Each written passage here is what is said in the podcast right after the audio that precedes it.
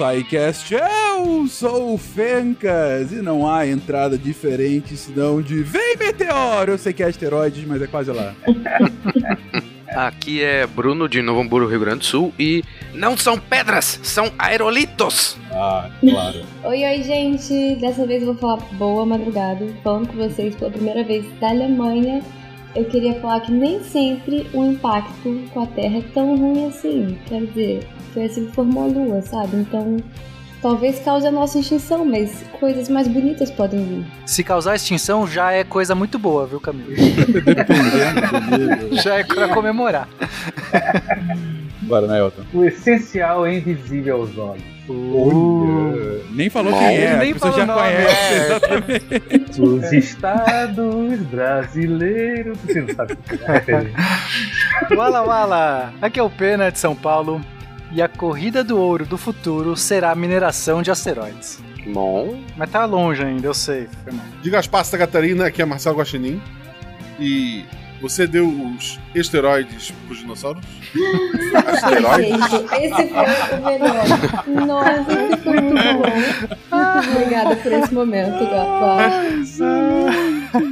Você está ouvindo o SciCast, porque a ciência tem que ser divertida. E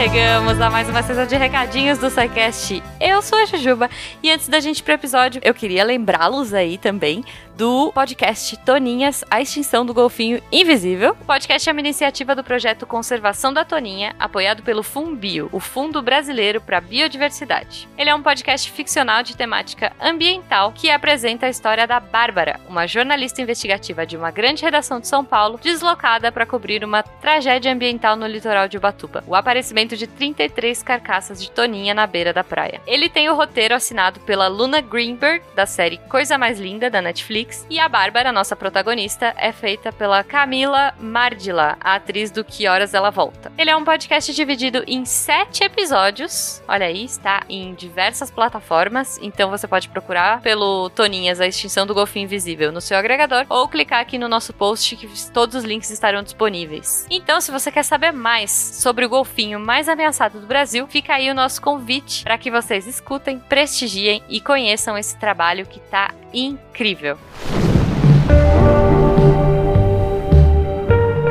O que acontece quando uma espécie que está há quase um milhão de anos vivendo aqui no planeta Terra corre o risco de sumir completamente?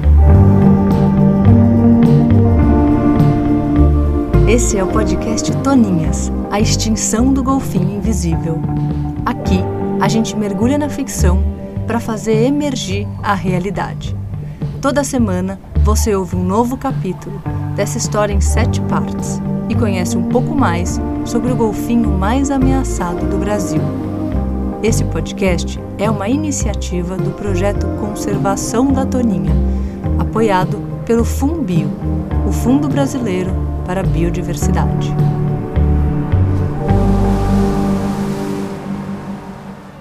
Claro, como a gente não poderia deixar de falar, estamos aqui com Cambly, ele, o nosso querido patrocinador que tá aí sempre junto com a gente. Cara, eu quero lembrar vocês que estamos, olha aí, no mês da Black Friday. Então, tá rolando a maior promoção do ano, sério, a maior promoção do ano no Cambly, então até o dia 27 do 11, que é a Black Friday, todos os planos anuais do Cambly e do Cambly Kids estão com 50% de desconto no site. Cara, é, assim, é a hora, é a hora da gente aprender inglês.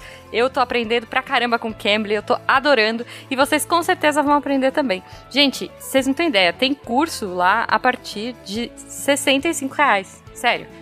Tipo, vai lá, entra lá no site do Cambly, C-A-M-B-L-Y.com. Se você ainda não fez sua aulinha teste, usa o nosso código SciCast, faz a sua aula teste, cara, se apaixona. E eu tenho certeza que você vai encontrar algum plano que cabe dentro do seu bolso aí e dentro das suas expectativas de aprender inglês para esse ano tá bom? Então, você entra lá, você pode usar o nosso código para ter o 50% off, que é o Best SciCast, ou você clica aqui no link do post que você já vai ser direcionado direto pro site com a promoção. Tá bom? Então eu espero que vocês aproveitem depois venham me contar o que, que vocês acharam aí do teste, do curso, das promoções, eu quero muito saber. E já que a gente tá trazendo podcasts novos aí, olha só, para apresentar para vocês, eu vou mais uma vez convidar as meninas do 37 Graus para falar um pouquinho sobre a nova temporada e que, cara, tá incrível. Então escuta o teaser aí e depois vem contar pra gente o que, que vocês acharam. Nesses últimos meses, a gente ficou presa dentro de casa. E a gente ficou refém da nossa própria cabeça. E dentro da nossa cabeça, a gente se deparou com uma coisa estranha. Uma coisa não. O Senhor da razão. Um cara. O Senhor da verdade. Misterioso. Trago e leve. Intrometido. Organizo e embaralho. Charmoso. Você acha? Um cara que já tava aqui antes, mas que agora, sei lá, tá mais debochado do que nunca. É o tempo. Eu só me passo. Parece que o tempo que passa na nossa cabeça não acompanha o calendário. O relógio não dá mais conta de contar a nossa vida. E o passado e o presente ficaram tão incertos e movediços quanto o futuro. Como que a humanidade pode ter chegado até aqui sem entender direito esse cara? Muito boa pergunta. Eu sou a Sara Zoubel. Eu sou a Bia Guimarães e é isso que a gente vai tentar descobrir na nova temporada do 37 Graus. Já que a gente não pode viajar para os lugares, a gente viaja no tempo. Adoro. Você pode ouvir o 37 Graus em qualquer aplicativo para podcast. E pra gente finalizar os recados da semana, olha só, eu vou falar, cara, do Promobit, né? Que essa comunidade Mara, a minha lista de desejos já está lá em cima. Já recebi algumas promoções muito legais. então, eu quero convidar você a fazer parte também dessa comunidade e conhecer aí as pessoas que encontram e compartilham as melhores ofertas da internet. Gente, sério, vocês não têm ideia das promoções que estão aparecendo. Veja, estamos pré-Black Friday, ainda nem começou, né? E já, e já tá aparecendo muita coisa legal, muita coisa bacana. Cara, coisas com 50% de desconto, sei lá, 70% de desconto. Eu tô maluca.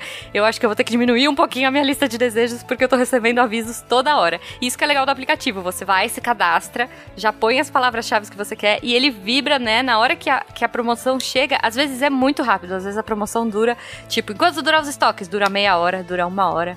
Uh, então, assim, o legal é você ter tudo certinho ali, tudo ajustado, porque vale muito a pena, cara. Lembrando sempre, claro, que todas as lojas que estão lá oferecendo as super ofertas, elas são verificadas pela equipe aí do Promobit e você não vai passar perrengue, porque além da verificação do Promobit, os Promobiters, sei lá, uh, os usuários aí do site, eles também vão avisar se é legal, como é que faz, se você tem que pagar com cartão X, com cartão Y, se não, enfim, todas as informações vão aparecendo, então isso é muito bacana, eu me sinto assim muito parte dessa comunidade de verdade, porque, cara, essas pessoas são muito minhas amigas, elas estão me ajudando a economizar.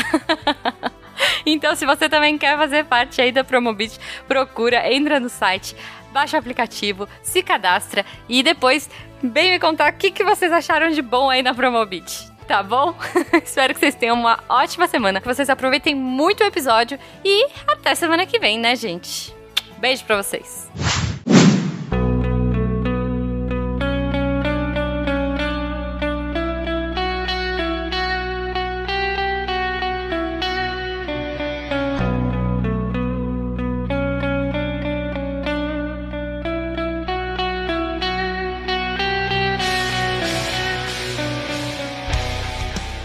Queridões, voltamos à astronomia, voltamos aqui a falar sobre os nossos corpos celestes. E, na verdade, a, a gente tá falando de asteroides, mas é a continuação daquela nossa série sobre o sistema solar. A gente já falou do, de Mercúrio, já falamos de Vênus, da Terra. Enfim, a gente fala em alguns episódios, né? A gente não fez episódio específico do planeta, mas enfim, já falamos de qualquer forma. Já falamos algumas vezes de Marte, o último deles é que a gente falou justamente da potencial futura conquista, né, do planeta vermelho. E antes de chegar a Júpiter, asteroides. Por quê, gente? Eu sei que a gente vai entrar um pouquinho nisso depois, uh, ou, ou não, já podemos começar dessa parte, mas tem muitos asteroides aí nessa região entre Marte e Júpiter, é isso? É, você deu um spoiler da pauta, basicamente. Desculpa, mas enfim. Mas, mas antes disso, até pra gente definir, né? Eu já falei de meteoro, o, Guache já falou de esteroides. É, o que que afinal são asteroides? É, a gente pode fazer essa abordagem de definição, Fencas, mas acho que fica mais legal se a gente entender como eles foram descobertos, porque o nome, inclusive, vai ter a ver com isso. Uhum. E aí a gente recapitula e, e dá uma, entendeu? ver Beleza, todos os termos bora lá.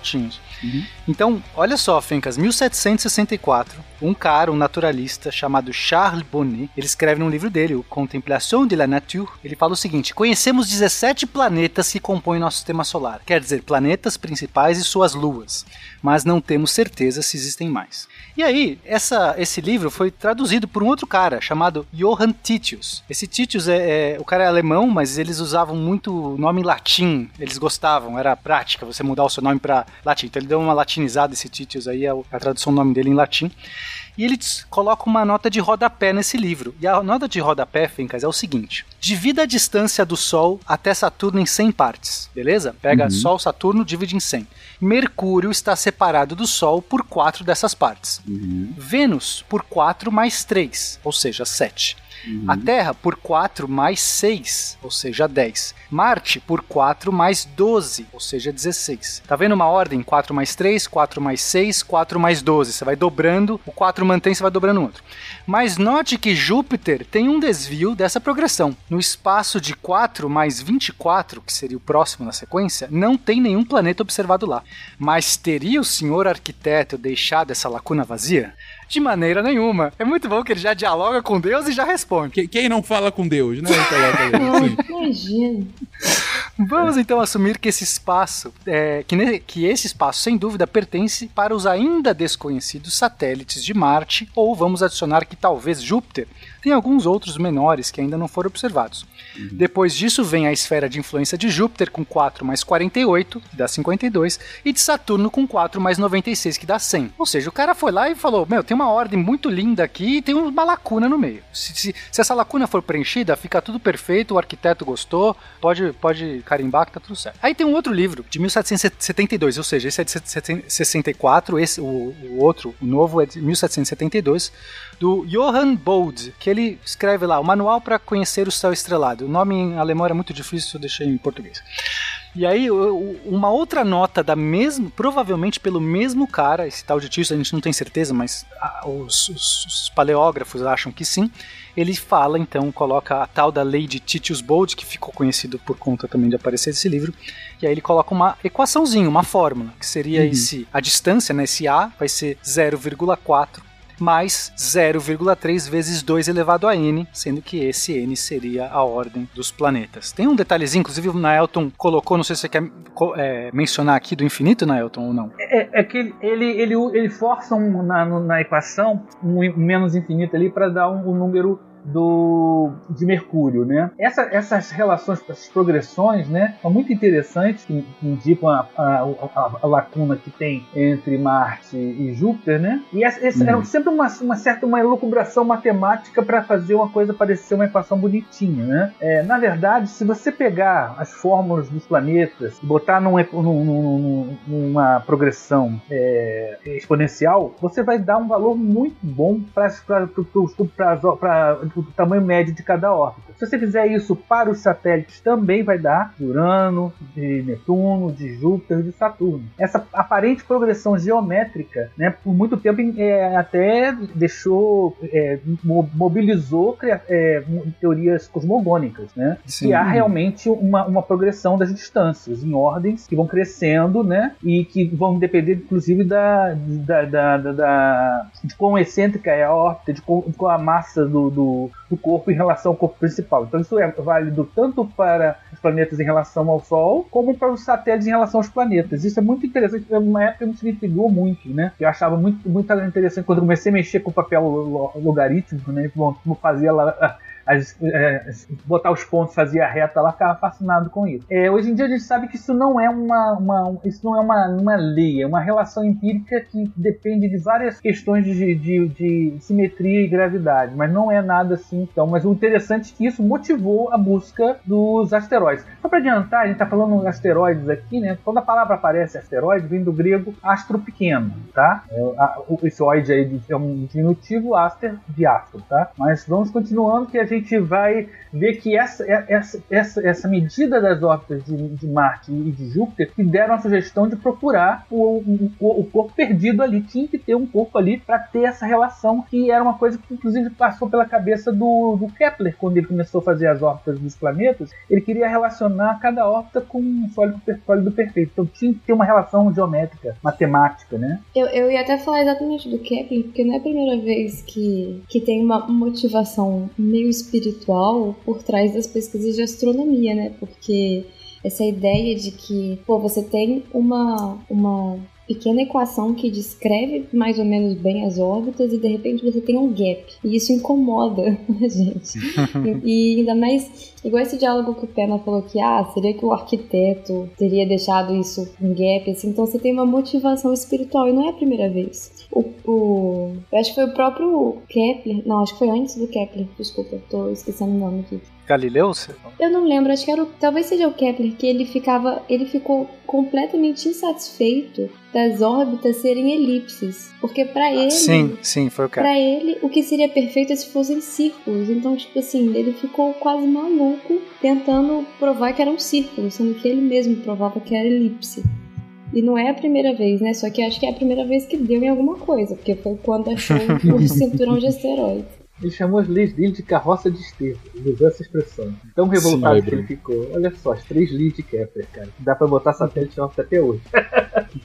Mas olha que interessante, né? Que é, o Naoto falou que essa relação não vale sempre. A gente vai até ver os casos que não vale. Mas, em 1781, o planeta Urano foi descoberto pelo William Herschel. E, Fencas, adivinha? Bateu Tinha, certinho. Né? Deu certinho na próxima. Nossa, aí o pessoal fica até doido, né? Porque, tipo assim, caralho, dá certo. e aí quando não dá. Não, eu tava pensando justamente isso. Eu tava pensando Previu justamente um isso. É, é, é, é, se você. Não, quando, quando Ceres foi descoberto, já foi assim, né? Opa, descobrimos, resolvemos, né? Então, exato, é, é, exato. É, esse é o ponto. Eu, eu imagino o, o, astrônomo, né, do século. Aí a gente tá falando do século XVIII ainda, né? Final do século XVIII. É, o, o, cara tá, tá, começando a conseguir calcular distâncias dos astros, tem instrumentos ainda muito mais primitivos comparados aos de hoje, né? Então, é claro que é, é mais complexo chegar a isso, mas aí você começa justamente com um método científico de vento em popa e, e começa uhum. a estabelecer relações e você vê que pela empiria, né, você testando, começa a ver de fato uma progressão geométrica. Eu, eu acho até natural você logo estabelecer, olha, deve ter realmente uma uhum. relação e inclusive essa evolução para algum tipo de essência divina, né? Ah, é assim porque Deus quis uma coisa uh, que de fato tiver que, que, essa, que essa relação fosse completa dessa forma. Tem uma beleza, né? dividida. Exatamente, tem uma beleza associada, que é o mesmo ponto que a Camila trouxe aí, do círculo e da elipse, né? E de não é. aceitar de ser elipse. Mas assim, olha que, que beleza isso, né? E aí você descobre ainda Urano, pronto, acabou. Fechamos a conta, é isso. Coroou. Pois é, e, e essa descoberta de Urano dá até uma sensação de preditiva, né? Tipo, ah, o método isso. previu. Só que é por isso que a gente tem que ser muito cuidadoso com o método científico, porque não basta você prever uma vez. Você não pode é, chegar a um resultado por indução Tipo, ah, previu que Urano estava ali, realmente estava, e concluir que funciona. Porque você chegar. No, é, aliás, não é indução, é dedução, né? Você chegar em um resultado por uma dedução que funcionou uma vez, uma previsão, uma previsão que funcionou só uma vez. Então, o método científico é, é difícil, cara. Ainda mais ter o uhum. desapego, né? Porque Exato. aí, se eu não me engano, o próximo, né, já não deu certo. O Netuno já quebrou a galera. Deve ter sido uma depressão generalizada. sim, sim.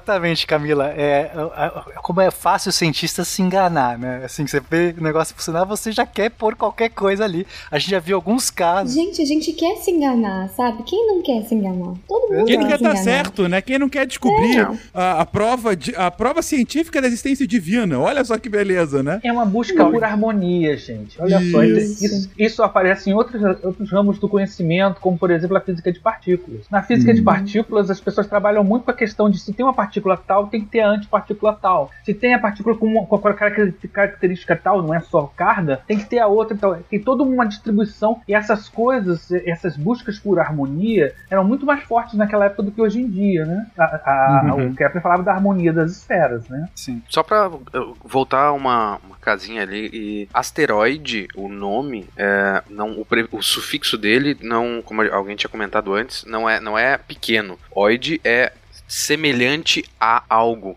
Então, Perfeito, como Perfeito. quando é pequeno, o- verdade. É semelhante. eles, eles olhavam no telescópio e tu não consegue, com um telescópio rudimentar, tu não consegue distinguir o que, que é um asteroide, o que, que é uma estrela de, de fundo. Então ele parece uma estrela, mas eles conseguiam diferenciar que ele se movia muito mais rápido. Então eles deram, diziam que é algo semelhante a um astro, por isso asteroide. Assim, quando a gente tem um governo que se assemelha ao fascismo, a gente chama de fascistoide. Mas é verdade. é- Parece é, que não, é não verdade. é, né? Não, não, mas é- é- isso é, é- é muito comum, você utilizar o oide como algo semelhante. Uhum. É, Humanoide. o, o humanoide, é, o humanoide é um outro caso, exatamente, que é uma forma parecida com o humano. Uma- só mais uma- um detalhezinho. O que a Camila comentou do, do Kepler, ele não ter se negado a que ele tinha achado elipses, eu acho que eu comentei em algum cast já isso, mas tem interessante, o Kepler, ele é da mesma época do Galileu. Eles trocavam cartas, né? E o Kepler mandou uma carta dizendo pro Galileu, olha, tá aqui ó, nos meus dados, segundo o que eu, que eu medi, eu encontrei que os planetas andam em elipses. E aquilo foi a gota d'água pro, pro Galileu. O Galileu disse, seu herege, eu que tô sendo julgado pelo Papa, mas olha o que, que tu tá dizendo. Um círculo não é perfeito e Deus criou tudo perfeito, sabe? Foi aquilo foi um absurdo até pro Galileu que, né, já era super avant-garde. Nossa, é muito doido como é diferente, né? Tipo assim, imagina se Kepler vai pra fogueira porque ele falou que as órbitas são elipses É. ou círculos. Agora, é interessante a gente tem que lembrar uma coisa muito, muito sutil, é que a diferença dessa elipse por um círculo é muito pequena. Eu né? ia falar isso, é muito pequeno. É muito pequeno. É. Então, quer dizer, a gente está num limite. De, de- é, é, é, agora a gente começa a acontecer isso quando a gente faz descoberta. Por exemplo, o pessoal falou: descobriu água na Lua. Não tem rio, não tem lago, não tem uma poça de água na Lua. Tem uma, coisa- uma, uma- uma fração de milhão, de um por milhão de água, e o pessoal. "É, Porque os, os equipamentos são muito sensíveis, os parâmetros de. Então, quer dizer, a diferença do, do círculo do Galileu e do- da elipse do Kepler, Kepler só descobriu que era uma elipse porque ele pegou um planeta essencialmente muito essência, que era Marte. Se ele Sim. fizesse isso com um outro planeta, ele provavelmente não conseguiria captar os dados. Lembrando que os dados foram o do Tycho Brahe. ah, Tycho do Brahe. Tycho Brahe, né? Então, que, não é, que, era, que era um, um- um empirista, né? Que era o experimental, e o Kepler era um tremendo de um teórico. Não, né? eu fiquei Ele- pensando, Naelton, uma vez sobre isso. Se o Kepler tivesse escolhido outro planeta, Vênus, sei lá, qualquer outro, que- conhecido na época, talvez atrasasse muito o desenvolvimento da astronomia, Certamente. porque eles iam constatar que ia ser um círculo, porque para todos os efeitos, os outros, na aproximação que ele tinha de dados do Chico Brahe, era círculo. Então foi muito bom que ele tenha ido pra Marte, que arrancou o band-aid, né, pelo menos. Senão a galera ia segurar esse círculo por muito tempo. Mas, mas é interessante como era sutil a diferença, né? Tem um Sim. método é, aproximado de você calcular a órbita de planeta usando um círculo descentrado. Né? É um, uma- um método que foi usado por muitos anos aí como um erro, mas que um erro que você consegue, para finalidades astrométricas, só para observar, né? era, interessante. E assim, eu fiz o experimento de você, botar, você desenhar a, a elipse direitinho e depois botar o círculo. A diferença é visualmente insignificante. Então, realmente, é, a gente está chegando no. É quando o- essa coisa da- dos cálculos para os asteroides, né? É, os equipamentos estão avançando. Você, enquanto você está olhando sem telescópio, lembrando, os, os asteroides só foram observados a partir da invenção do telescópio. Não dá para ver asteroides sem telescópio, gente. Eu tenho que lembrar. É, não dá Eles já estão no patamar da observação telescópica. Então é, é, é uma coisa que vai avançando. Inclusive, visualmente é uma coisa, quando, quando a fotografia chega, aí os números já. Aí vai ver isso, mas eu tô querendo adiantar um pouco, mas só quero dizer que os meus asteroides inauguraram a fase. O telescópio inaugurou a questão do- dos asteroides. Não é também qualquer telescópio, né? Não foi um telescópio do Galileu, do Kepler, que conseguia ver um asteroide, né? Porque exige uma observação muito boa e demorada. Se eu não me engano, eu acho que é nessa detecção de asteroides que a astronomia amadora mais contribui com a astronomia profissional. Sim, Porque você né? tem, tipo. É, eu não lembro bem, mas você tem uma rede de astrônomos amadores. E por amadores aqui eu tô falando realmente só da questão de é, formação. Mas enfim, você tem uma rede que, é, que ajuda ativamente na detecção de asteroides. porque É um troço difícil pra caraca. É, no Brasil tem um, o pessoal do FONIR, que é um, pessoal- um- que é uma rede de observatórios, né, que já, já, já descobriram várias supernovas, vários asteroides e alguns cometas também. É só questão de ficar mapeando o céu na região do, do, do- do- da eclíptica, que é o plano é, básico do, do sistema solar. Então, se você, ficar, se você pegar aquela região que o pessoal chama de zodíaco, né, e fotografando ali, né, e conseguir localizar um objeto que se destaca em relação às estrelas no sentido de movimento, não de luz, brilho. Né? Você fotografa uma região do céu, depois fotografa aquela mesma região, o pontinho que saiu fora do lugar, opa, não é estrela. Ele parece uma estrela, mas não é. É, mas além disso, tem tipo assim, isso eu acho muito doido, que é quando eles conseguem traçar a trajetória do asteroide, que também é fácil, e aí eles ativam essa rede de astrônomos amadores para um determinado evento, tipo, quando o asteroide passar na frente de outras estrelas de fundo, para observar esse asteroide, é uma coisa muito incrível, gente, porque é um troço muito pequeno e você consegue, sabe? Tipo, é muito Isso é impressionante. muito legal. Os brasileiros fizeram coisas legais com isso aí, daí a gente vai ver mais adiante. É. E tem um, um brasileiro que descobriu um, um anel de asteroide usando essa tecnologia, essa, esse, esse evento aí que você falou, que é uma ocultação. Mas vamos lá. Que negócio é esse? É um asteroide, senhor. De que tamanho estamos falando? do tamanho do Texas, senhor presidente. Que tipo de estrago você calcula? Estrago? Total, senhor. Nós chamamos de destruição global. É o fim da humanidade. Não importa onde ele caia, nada sobreviverá, nenhuma bactéria. Meu Deus. O que vamos fazer? Mas continuando, continuando aqui, eu- vocês estavam é, comentando justamente dessa, de- dessa escala, né, logarítmica que, que deu, fez parecer que havia uma razão cósmica ah, e, e uma, e uma harmonia. Ah, e, e, enfim, ainda que alguns planetas não obedecessem isso, enfim, temos aí Urano ah, pra para confirmar tudo. Nessa época, todos os planetas, é, até a detecção de Urano, todos os planetas estavam bem, bem nessa, nessa regra. Seguindo que a faltava, regra, tá. que faltava era a lacuna. Tinha uma Uhum. lacuna vazia. Entre Marte e Júpiter, né? Exato. Então, em 1800, um cara, um, um astrônomo, na verdade ele era um- mais do que isso, ele era um editor de uma revista, era o Franz Xaver von Zach.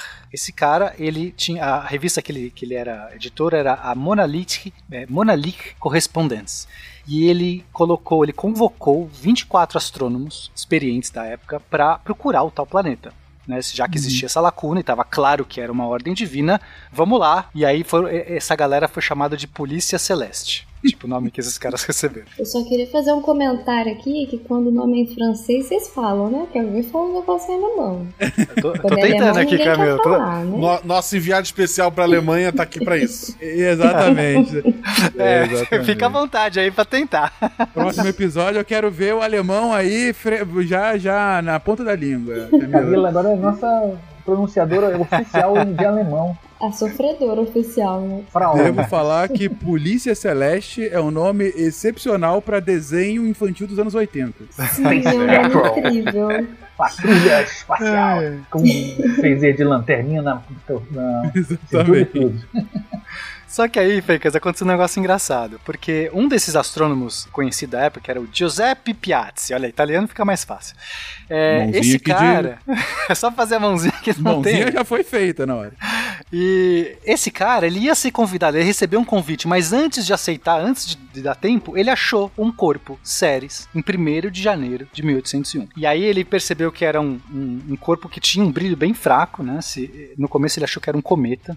E ele não estava nem por dentro dessa coisa, ele não tinha ainda sido convocado para a Polícia Celeste. Ele tava, ele fez uma observação pessoal mesmo, ele estava lá, né, da- das coisas que estava fazendo. Ele foi promovido direto pra delegado celeste, né? Ele era detetive, Aí ele né? achou. Café com leite.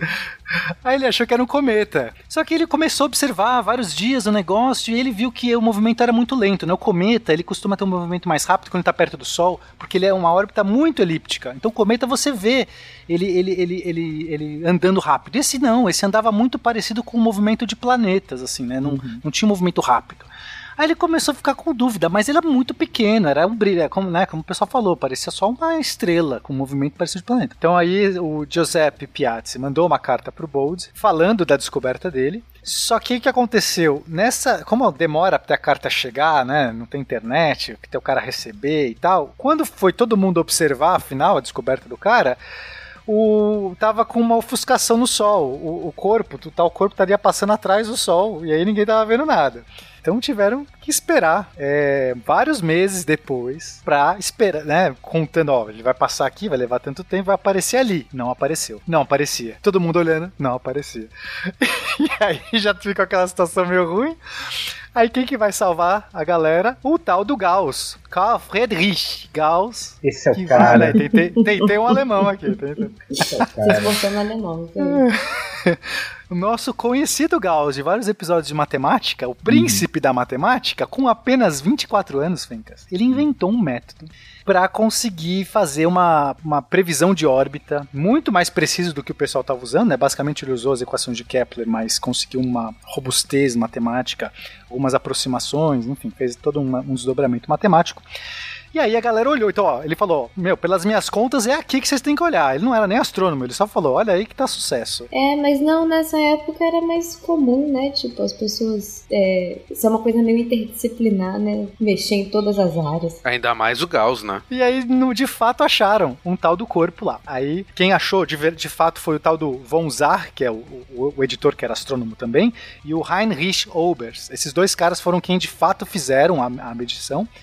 E isso aconteceu em 31 de dezembro de 1808, Fencas. Eu acho legal a data que começou em 1 de janeiro a detecção e a confirmação veio em 31 de dezembro do mesmo ano todo mundo festejou. Um novo planeta está descoberto, o gap se encerrou. Temos aí o arquiteto, né? O arquiteto coroou aí toda a relação bonita. E aí, beleza, vamos dar nome. Como é que faz? Aí o cara deu, o Giuseppe acaba dando o nome de Serere Ferdinandia, porque Serere seria de Ceres da, da da, de uma deusa que era protetora de Palermo, que era a cidade dele, e Ferdinandia porque era em homenagem ao rei, o rei Ferdinand. Ah, ele fez escola com Galileu. Galileu fazia umas coisas dessa também, né? Ele chamou as- as- os satélites de Júpiter de, sei lá, não sei o que, dos- de uma família lá também. Ele, ele não é bobo, Fazer a média, né, Nael? Eu tinha que fazer a média. Tem que ter o dinheiro, tem que ter a verba pra fazer pesquisa, né? Gente, patrocínio o nome disso. Patrocínio. O próximo planeta a ser descoberto vai chamar Apple Google, na verdade. Fala aí, Bruno. E o, o Fernando, esse, o Fernando III da Sicília, que era o rei, ele tinha pago e patrocinado a construção do Observatório de Palermo, que o Giuseppe esse era, era o mandatário lá, o chefão, e fazia poucos Delegado, anos. por Fazia, favor, delegado. Isso, delegado celeste. Então fazia pouco tempo, me- menos de 10 anos que o, observatório tinha sido patrocinado pelo Fernando. Daí ele foi lá puxar o saco do Fernando, né? Mas daí a comunidade internacional disse: tira essa merda aí, deixa só séries. Reis vão e vêm, né? Não dá pra deixar. Aqui não. Aqui não. Na astronomia não. O Galileu chamou os satélites de Júpiter de Astros Mediceus, que é a família Médici. Ah. Olha que beleza. É, gente, o pessoal paga o patrocínio que é a propaganda, né? Então.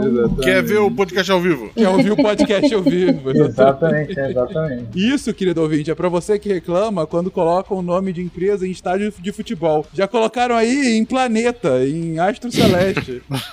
Planeta não, hein? Calma lá. Perdão, em Que a astro história celeste. complica. Então, aí vamos lá, a história complica porque Ceres era pequeno, né? Nos planetas você tinha resolução nessa época para você ver uma, uma, um círculo. E esse planetinha aí, se fosse um planeta, é, você só via um ponto de luz, tal como uma estrela que o pessoal já falou. Agora, a complicação era maior, porque na hora que você tava ali é, olhando a órbita, tal, de repente alguém olhou, achou outro. Ah, tem mais um aqui, não era só um planeta não, tem outro no mesmo lugar. e deram o nome de Palas. Mas como é que tem, né? Aí como, tinha que ter um por, um por região. O arquiteto deu um pra cada lugar. De repente isso aí tem dois. Tudo bem. E nesse processo foram outros foram sendo descobertos. E as pessoas falam assim: não, peraí, não dá pra. Isso aqui não é planeta. Isso aqui não é a mesma coisa que a gente tava vendo nas outras coisas, é outra coisa.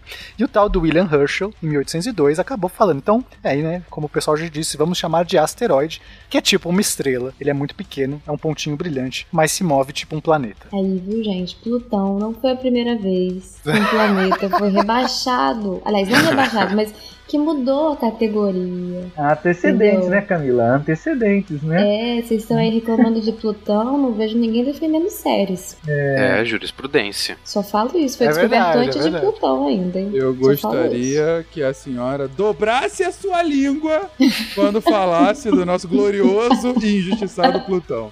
Mas enfim, vo- voltando aqui ao que importa. Então, acharam séries, acharam palas, acharam outras coisinhas e não podia ser planeta, então. É, a Polícia Celeste tava totalmente atenta nessa época. Aí acharam Juno, e os nomes que, que hoje a gente dá, né? Eu tô falando os nomes atuais. A gente, quando é asteroide, enfim, depois a gente vai dar da nomenclatura, mas você tem um número que é associado a- a- ao momento da descoberta e depois o nome. Então é um Ceres, dois Palas, três Juno, quatro Vesta. Esses quatro corpos foram descobertos de 1801 a 1807. Então foram bons anos aí, né? Pô, que de repente quatro coisas novas aconteceram em seis anos. Mas em 1846, ah, depois disso ficou um tempão sem achar nada. Então acharam que era só esses quatro e a Polícia Celeste parou de fazer ronda, tava cansativo. Ficou 30 anos sem achar nada, cansaram de fazer ronda. Mas em 1846 acharam Netuno. Só que dessa vez, Fencas, não se encaixou na regra do Titius Bold. Aí acabou, aí o caldo entornou. Festa do ateu. Tem uma coisa interessante nesse período aí. Em 1840 surgiu a primeira astrofoto. Olha só que interessante. Antes do, do telescópio, ninguém tinha descoberto asteroide. Com a invenção do telescópio, descobrindo bastante, mas tem uma hora que meio que parou, né? Quando eles começaram a usar fotografia, a coisa disparou de novo. As pessoas começaram a pegar objetos menores, menos luminosos, e registrar o movimento deles com muito mais facilidade. Então você vê como está atrelado ao desenvolvimento tecnológico, né? Sim, não, de fato, olha só. É, até 1868, ou seja, depois do desenvolvimento da foto, da astrofoto que o Nelton falou, surgiram, tinha 100 catalogados. Então, se eram quatro até 1840 e poucos, de repente, nesse intervalo de poucos anos, de dezena de anos, chegaram no número de 100. Aí, em 1921, é, sei lá, coisa de 60 anos depois, a gente tem mil catalogados. 1889, 10 mil. 2005, 100 mil. 2020, na casa de um milhão. Essa é a progressão. Ainda bem que não chamaram de planeta, né, Fink? Senão o cara, o cara chegava, se formava É. lá, tinha que decorar um milhão de nomes de planetas do sistema solar. Que frase que é essa que ia bater de um milhão? Quero ver ensinar as criancinhas da quinta série, você vai aprender isso. Passa o ano inteiro É. aprendendo planeta. Imagina, em, em vez de uma frase, é um capítulo de livro, né? Pra decorar o nome todo mundo. Mas, bom, que bom então que não colocaram como planeta, mas são corpos celestes que Peraí, eles Fencas, acharam. Você Oi. falou que bom que não colocaram como planeta? É, ou colocaram. Opa! Ah, e aí? mesmo motivo E de- o Plutão? De Plutão. Hum, E o, PT, o Plutão? Ai, ai, os senhores, os senhores querem comprovar as suas hipóteses furadas. Mas, mas olha só, tu, tu, tu tem que olhar pelo lado bom. Ceres, Vesta, eu não sei se os demais, Palas e Junos também, Juno também, mas eu tenho certeza que Ceres e Vesta, eles foram promovidos de asteroides pra planeta não, então eles fazem companhia pra Plutão. Vesta não, só séries. Ah, é? Só séries. Pode, pode, Ah, guardar- perdão. pode botar o Vesta na- no- de volta lá na. Demitido de de novo.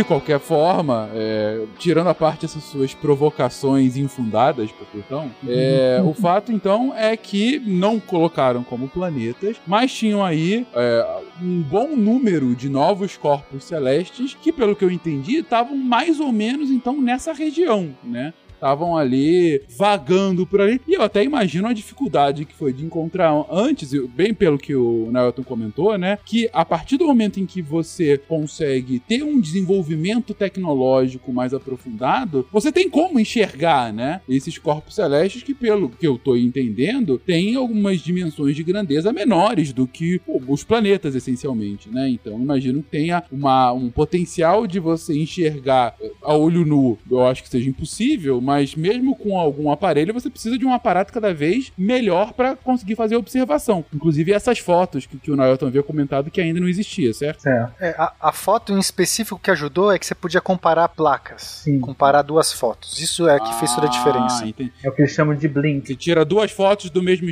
do mesmo lugar isso. e compara ao longo do tempo, é isso? Isso, aí você vê um ponto que anda, né? Uma estrela que anda. Hum. Porque é tudo estrela. É, se- quando você bate uma foto, você, tudo estrela, você não sabe. E Você não, são milhares de estrelas, você não conseguiu ver todas. Você tá lá, você tem uma foto com trilhões de estrelas. Aí de repente você bate uma outra, tem as mesmas trilhões, mas uma andou. Aí você fala, isso aqui não é estrela. Isso.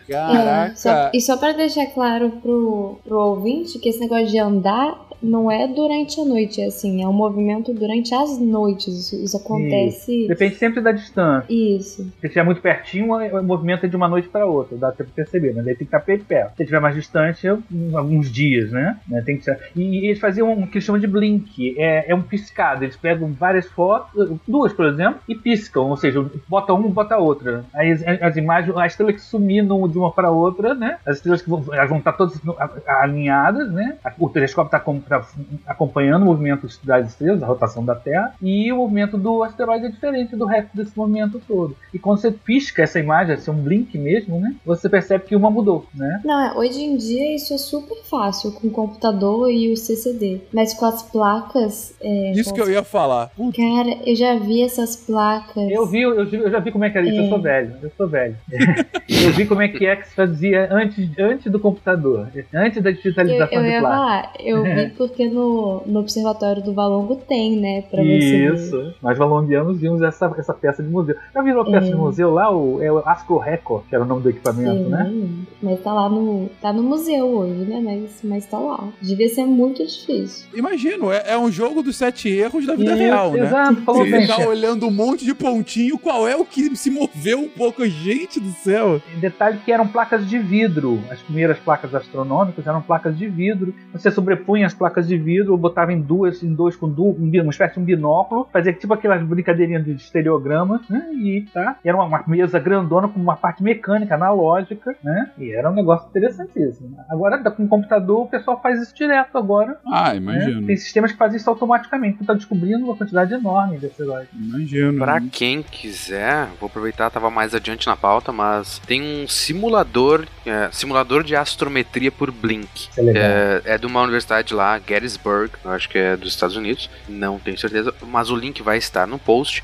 E eu cheguei a usar na graduação, numa cadeira de astronomia, foi bem divertido. É bem chatinho de usar, porque tu tem várias. Tem todo um manual até traduzido em português. Fica pra quem quiser investigar. É bem legal até usar em sala de aula. Acho que pro ensino médio seria viável.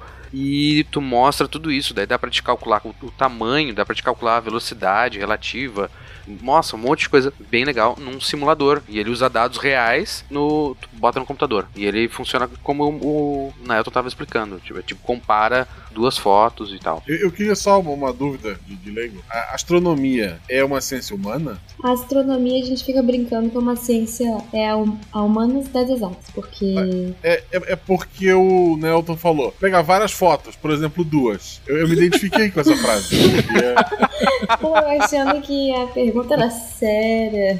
Mas é, mas Do- é do sério. Guaxinim, Camila, você tem que sempre esperar diferente. Eu expressei mal, eu expressei mal. É que você vai fazendo em sequência, né? Tem, É. A mesa que a gente tinha lá no, no Valongo eram duas. Eram só duas fotos cada vez. Mas tem dispositivos que poderiam fazer com mais fotos e você ia fazendo em sequência. Né? Tá certo, né? Falou muito bem. Dá típico pro Missangas. Não me chamam pro Missangas, então. Aí que tá, tem que dar uma Aí, Jujuba, tá aí o, o, o choro tá anotado. Vamos lá. Ah, beleza. Então, e- esse número acabou é, crescendo, crescendo bastante. Hoje a gente tem quantos é, é, objetos já identificados na região? Na pesquisa que eu fiz, já tava na ordem de é, milhões. Caraca. É, mas, gente, olha só, esses milhões não é órbitas determinadas, não, gente, são estimativas gerais. O número é Ah, menor. entendi. Porque o que acontece é o seguinte. Não é que você viu milhões, é que Exato. você imagina que tenha milhões. Não, não é imagina também. Você Não? tem como medir a quantidade de asteroides sem determinar cada um deles. Você faz uma medida meio que por estimativa, não é uma imaginação, é uma, é uma- é estimativa, né? Não Ah, é um chute. é, sim, sim, entendi, entendi. Entendeu? Mas, você, mas as órbitas tem, diferença entre você saber exatamente a órbita de um asteroide e saber a quantidade. Por exemplo, você pode medir, por exemplo, a radiação de infravermelho de, um- de uma, de uma, de uma região e determinar que ali tem um excesso de infravermelho que são de corpos que estão passando por ali que você não está vendo. Né? Então você pode estimar a quantidade que chega a mais de um milhão. Agora, é, em termos de órbitas calculadas mesmo, está na faixa, entre no cinturão principal, uma coisa na faixa de 30 mil, fora do cinturão, mais uns 10, 20 mil. Né? Acho que deve chegar uns 100 mil no total de órbitas. Isso vai sendo atualizado todo dia. Tem um site da, da chamado Minor Planet, inclusive a gente vai conversar agora sobre o que, que é Minor Planet, né? em que você tem isso atualizado. Toda vez que você, você observa um asteroide, você dá um nome provisório para ele. Você descobriu, você sabe que ele é um asteroide. Você- essa medida que você fez de duas placas, sabe, Guarda? Você sabe que aquele corpo é um, é um asteroide, mas você precisa de mais placas para que você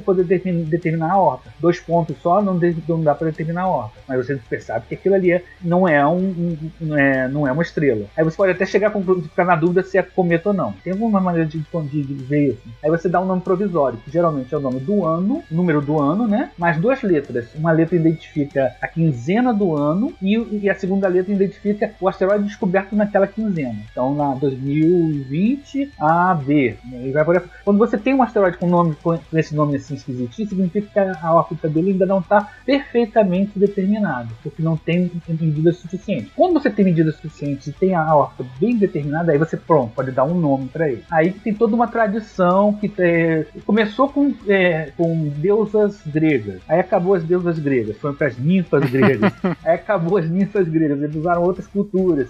Aí o pessoal começou já a liberar. Tem, aí o, o cara que descobre tem uma certa liberdade de colocar o nome, não é qualquer nome que pode colocar. Tem um, um- eu tinha um pesquisador no- que trabalhou em colaboração com a gente lá no Observatório do Valon, no Rio de Janeiro, chamado De Berrone. Ele era um belga, a gente chamava ele de imã de asteroides. E o cara descobria asteroides com tanta facilidade, usando aquele mecanismo, tal do Optical Record, e que ele começou a ele tra- tinha um trabalho de colaboração com o Brasil, então ele começou a dar nomes de homenagear o Brasil. Então ele tem um que é Brasil, tem um que é Dom Pedro, tem um asteroide que é. Tem um asteroide chamado Valongo, tem um asteroide. Socorro, Dom Pedro não. É, acho que Dom Pedro. Não, tem... mas é, o Dom Pedro, Dom Pedro, né, Dom Pedro, Dom Pedro foi patrocinador da astronomia do Brasil também, né? Tem o, o série de Ferdinando lá. É, é. Por que não? Mas o Ferdinando pelo menos caiu, né? O Dom Pedro ficou. É, o Dom Pedro, o Dom Pedro tirava do bolso dele pra patrocinar a astronomia brasileira. Hoje deve muito a Dom Pedro. Do bolso dele é também, né? O bolso dele tinha muito dinheiro errado ali, então. O bolso dele também era chamado de cofres públicos, né? O, o bolso dele que tinha o dinheiro que não era dele. Caixa 2 pra astronomia, brother. Meu Deus. Astronomia é maravilhoso. O dia 2 de dezembro é o dia do astrônomo brasileiro, né? Por causa do nascimento de Dom Pedro. Dia 2 de dezembro, é isso? É, dia 2 de dezembro, é. Dia da astronomia Olha brasileira. só, não sabia que era homenagem a ele. Bacana. É. É um patrono de tal. É, e aí, assim, antes de continuar, tem que fazer a pergunta. Descobriram um asteroide agora. Qual é o nome que vocês dão? Ah, com órbita determinada? Depende. Ah, vocês descobriram agora. Quero dar um nome. Eu tenho que dar um nome agora pensando. Tá lá o senhor da, da Sociedade de Astronomia Internacional, ou seja lá qual é o Fencas. Nome. Eu vou dar de Fencas, tranquilo. Poxa, que Tarek. Tarek. Tarek tá longe de mim, eu tô feliz. Não, tem que ser. Gente, se descobre um agora, tipo assim, se tiver em rota com a Terra ainda mais, eu acho que tem que ter um nome bem apocalíptico pra homen- homenagear esse ano, sabe? Tarek! Eu mantenho meu voto. Tarek. Ferroce. Asteroide Ferroce. É, Ferrou-se, né? Beleza. Ou só 2020, né? Que é o. Nossa, 2020, pronto. É, exatamente. Eu acho que nesse momento, tipo, nesse momento podia ser até nevada, sabe? Que a gente tá aqui esperando a apuração dos votos, que nem trouxa, já tem, tipo, muito tempo. É, é verdade, é verdade. Um meteoro em 2020 a gente vai chamar de terça-feira. É.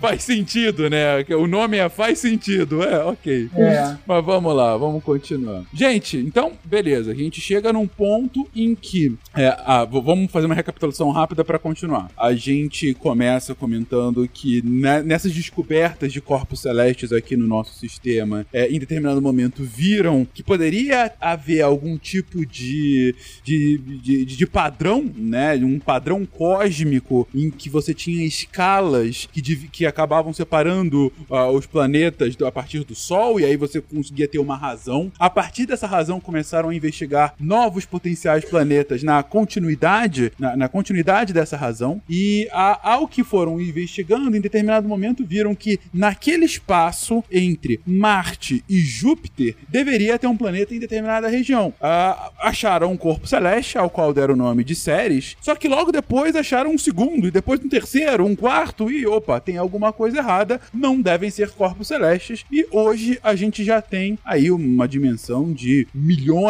de, de, de corpos celestes naquela região. E é esse nome que a gente está chamando agora de asteroide. Mas a gente sabe então qual é a definição? O, o que define um asteroide? É um planeta muito pequenininho, menor do que um planeta não? Só antes de falar nisso, antes, perdão, é só um disclaimer. Apesar da gente saber ou estimar que tenha milhões um ci- cinturão de asteroides, não é nem perto do que aparece num Star Wars da vida, né? Que tu tem que ficar desviando, assim, uau, nossa, eles se chocam toda hora. É tipo um lá e um a quilômetros de distância, né? Então, tu não tem uma densidade, demo- posso chamar de demográfica, mas tu não tem uma densidade muito grande, né? Apesar de tu ter muita coisa, ela é bem espalhada. É. Claro que vão, vão haver choques, mas não, não como num filme que a gente imagina, assim. Não, é tão espalhado que quando a gente mandou sondas, e várias sondas já cruzaram essa região do cinturão, né? Ah, Voyager, sim. Pioneer, é, Cassini, etc., Nova Horizons, nenhuma delas sequer teve que. eh, Nenhum cientista ficou monitorando nenhum para ver se batia. Não é, é- Gente, é como se a chance de você se chocar num lugar desse é tão pequena que nem vale tentar fazer um cálculo de estimativa. Simplesmente você não vai acertar. Se acertar seria tipo ganhar uma loteria. Então, realmente, esses filmes que adoram pôr o cinturão de asteroide como uma coisa que você tem que desviar, é só uma bobagem. Quer dizer, não é uma bobagem, é- mas não tem nada a ver com a realidade, não corresponde em nada. Não no nosso universo. É, le- é não no é nosso legal. sistema solar. Mas pode ser que lá em. Dagobah seja assim. É porque o Star Wars é, é, é, é, é num lugar muito, muito distante daqui. Exatamente. Não é o nosso mundo. Isso. E lá eles, estão, lá eles estão se movendo a uma velocidade muito grande. É, mas se tivesse tantos, eles teriam co, co, co- é, como chama? Eles teriam grudado uns nos olhos. Do jeito que mostra, ali não teria como Se ficar. as leis de- da física forem iguais num espaço muito distante daqui também. É, o som se propaga no espaço, então realmente já, já não Olha é só, igual. já tá tudo diferente aí, né? Não, é- não é o Han Solo que usa parques como medida de tempo? Sim. Não, é isso. É, é outra física, gente. É, é, lá não tem física, tem a força. O- Eu acho, mas assim, é muito difícil, mas imagina que falta de sorte, você manda uma sonda, quando ela finalmente passa de Marte, tipo assim, isso é um parto, demora uma vida, aí passa, bate um asteroidezinho assim, tipo, no espelho, acabou. no espelho. Eu fiquei pensando no espelho, no retrovisor. Ela não vai poder fazer baliza quando chegar em Marte, né? É um caminhoneiro do- da galáxia. Eu adorei a figura do batendo no espelho. Bom, mas voltando aqui, Fencas, a sua pergunta, que eu- sobre essas coisas foram descobertas e aí nesse começo foi dado esse nome genérico. Só que muita coisa hoje já foi descoberta, a gente já avançou muito. E esses termos, asteroide, por exemplo, é um termo que ficou sempre muito solto, não, não teve, não, não foi, sabe, né, uma definição muito precisa, embora os astrônomos usassem e tudo mais, é aquela coisa que faltava. Aí, aí a gente tem a União Astronômica Internacional e os outros órgãos começaram a tentar pôr ordem na casa, para vamos definir certinho então o que que é planeta, né? Daí começou a ideia de Plutão não ser planeta e etc. Então eles chegaram numa nomenclatura. Só que é, até 2006 a nomenclatura, é- eu vou falar de até 2006 porque embora tenha uma nova a nova não foi muito bem aceita. Então a gente tem que falar um pouco da que era antes. Então, do- até 2006 era o seguinte: planeta era o que já se aceitava historicamente como planeta. Os nove planetas naquela época incluía Plutão. Planetas menores eram os corpos que orbita- orbitavam o Sol e não eram nem planetas nem cometas, ok? Não é planeta, não é cometa. Orbita o Sol ou Sol e não outro corpo, planeta menor. Cometa, corpos feitos de rocha e gelo, tipicamente com um diâmetro de alguns quilômetros que orbitam o, o Sol. E aí tem algumas características a mais. Normalmente ele vai ter uma órbita bastante excêntrica, mas basicamente que, o que eles definiam como cometa eram corpos que também tem uma questão histórica de cometa, né? Você vê que não é uma boa definição. Corpos feitos de rocha, só tipicamente, isso não parece uma boa definição, mas era o que se aceitava, porque para cometa eh, tinha gelo, era além de rocha, ele tinha gelo, e quando se aproximava do Sol, gerava uma cauda. Você vi- visualmente, para um astrônomo, era diferente ver um cometa do que outro corpo. Então Uhum. por isso cometa entrou nessa parada. Embora tecnicamente, às vezes, tem coisa que se confunde, a gente já vai falar sobre isso. E aí tínhamos uma outra definição: satélite natural. Qualquer corpo que orbita um planeta ou planeta menor. Tipo, fez sentido? Planeta era o que a gente já sabia, planeta menor era tudo que não era nem cometa nem planeta e orbitava o Sol. Satélite natural é o que orbita outra coisa, tanto faz o que seja, orbita outra coisa que não o Sol, é satélite natural. E cometa é que é feito de rocha e gelo e, e tem aí essas características. Não eram boas definições, nenhuma dessas eram boas definições, mas era, o- mas era o que a IAU, a União Astronômica, convencionava. Então, é, eu tenho até uma pergunta sobre isso, que não fui eu que fiz a pauta, sabe? Porque hoje tem pauta. isso, isso chegava a ser uma definição da IAU, porque até onde eu sei, não tinha definição para planeta até 2006. E realmente, assim, o que você leu não tem uma definição. Você tinha os nove, mas você não tem uma definição. Eu digo isso porque a gente tem que entender que na astronomia é uma coisa muito orgânica essa coisa de nomear. Então, a- tipo assim, você tem astrônomos que começam a usar nomes e às vezes diferentes nomes para a mesma coisa, então começa uma coisa simultânea, extremamente orgânica. E essa e foi meio histórico a IAU dar uma definição para planeta em 2006. Uma definição assim, tem que acer- acertar esses critérios. Se não acertar, não é planeta. Sim. Não, você tem razão. Não, é, não eram definições da IAU, era o que elas o que a IAU reconhecia. É, é diferente de definir quanto reconhecer. Então, meu, vamos reconhecer que quando a gente estiver falando planeta, é esses nove aqui. Que É. definição é essa? Whatever. A gente só está usando historicamente o que era planeta. A sessão da tarde informa: uma ameaça gigantesca está vindo em direção à Terra. Esse cometa é do tamanho da cidade de Nova York. A colisão está prevista para hoje. Todos enfrentaremos nossos piores medos e preocupações. Vamos sobreviver. Prepare-se. Vai ser um impacto profundo. Tem outros detalhes também linguísticos, por exemplo. Em inglês é comum usar o termo minor planet, tá? Em português, eu- eu- dificilmente eu, eu- consultei meus colegas que trabalham com, com essa área de asteroides e tal, e, o termo minor planet também não é só uso em inglês. Quando traduzem, eles botam corpos menores. Sabe que diz que não, não colou bem em inglês, mas já em outras línguas, tá, quer dizer, dependendo da língua, teve uma, uma, uma forma mais. É, é muito do uso, né? Por exemplo, quando a gente fala de astronomia, a gente pensa numa coisa única, única só, né? Mas na verdade a astronomia é feita de vários setores. Um desses setores são Sim. setores de astrodinâmica, de astrometria, que são os que descobrem geralmente os asteroides, né? E tem o pessoal da astrofísica, que vai trabalhar mais no, no detalhe das, das sondas e tudo mais. Então, quer dizer, cada área tinha um, um uso maior ou menor. Então, eu consultei os colegas que trabalham em várias áreas. E uma coisa que achei interessante é que o termo asteroide geralmente é usado pelos corpos que estão no cinturão, né? Que ele já definiu bem entre Marte e Júpiter, né? O termo corpos menores é usado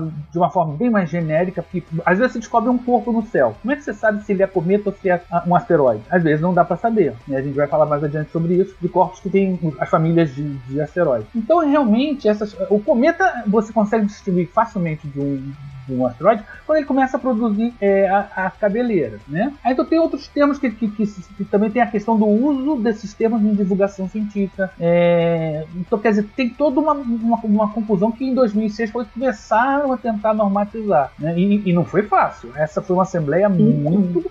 Só faltou dedo no olho e xingar a mãe. Nossa, essa foi pesada. foi- não, foi sério, Mas- foi sério. Mas, Anaelto, esse negócio dos corpos menores é, é que os astrônomos brasileiros meio que adotaram adotaram melhor a nova nomenclatura, enquanto que, sei lá, uh, os astrônomos americanos, tem ou- isso, né? enfim, eles continuaram usando o que já usava. É claro que os americanos vão continuar com a antiga, porque a nova rebaixa Plutão. E a América não quer Que é? deixar. Eles votam por Plutão de carta até hoje, então não Viva realmente... a América! Aí é assim, Fenta? Mentira, né? tem um limite aí que eu posso É. A astronomia americana é extremamente conservadora nesses termos porque tem uma questão histórica, cultural muito grande. E se a gente for ver uma, uma literatura astronômica em francês, na, na França é uma coisa, então quer dizer, e, e tem um detalhe, astronomia que puxa mais para astrofísica, astronomia que puxa mais para astrometria, astronomia que puxa mais para astrodinâmica, então quer dizer, é, é um enorme caldeirão, né, um balaio de gato. E, sabe, o que foi fez em 2006 foi uma tentativa de normatização. E a coisa foi séria, porque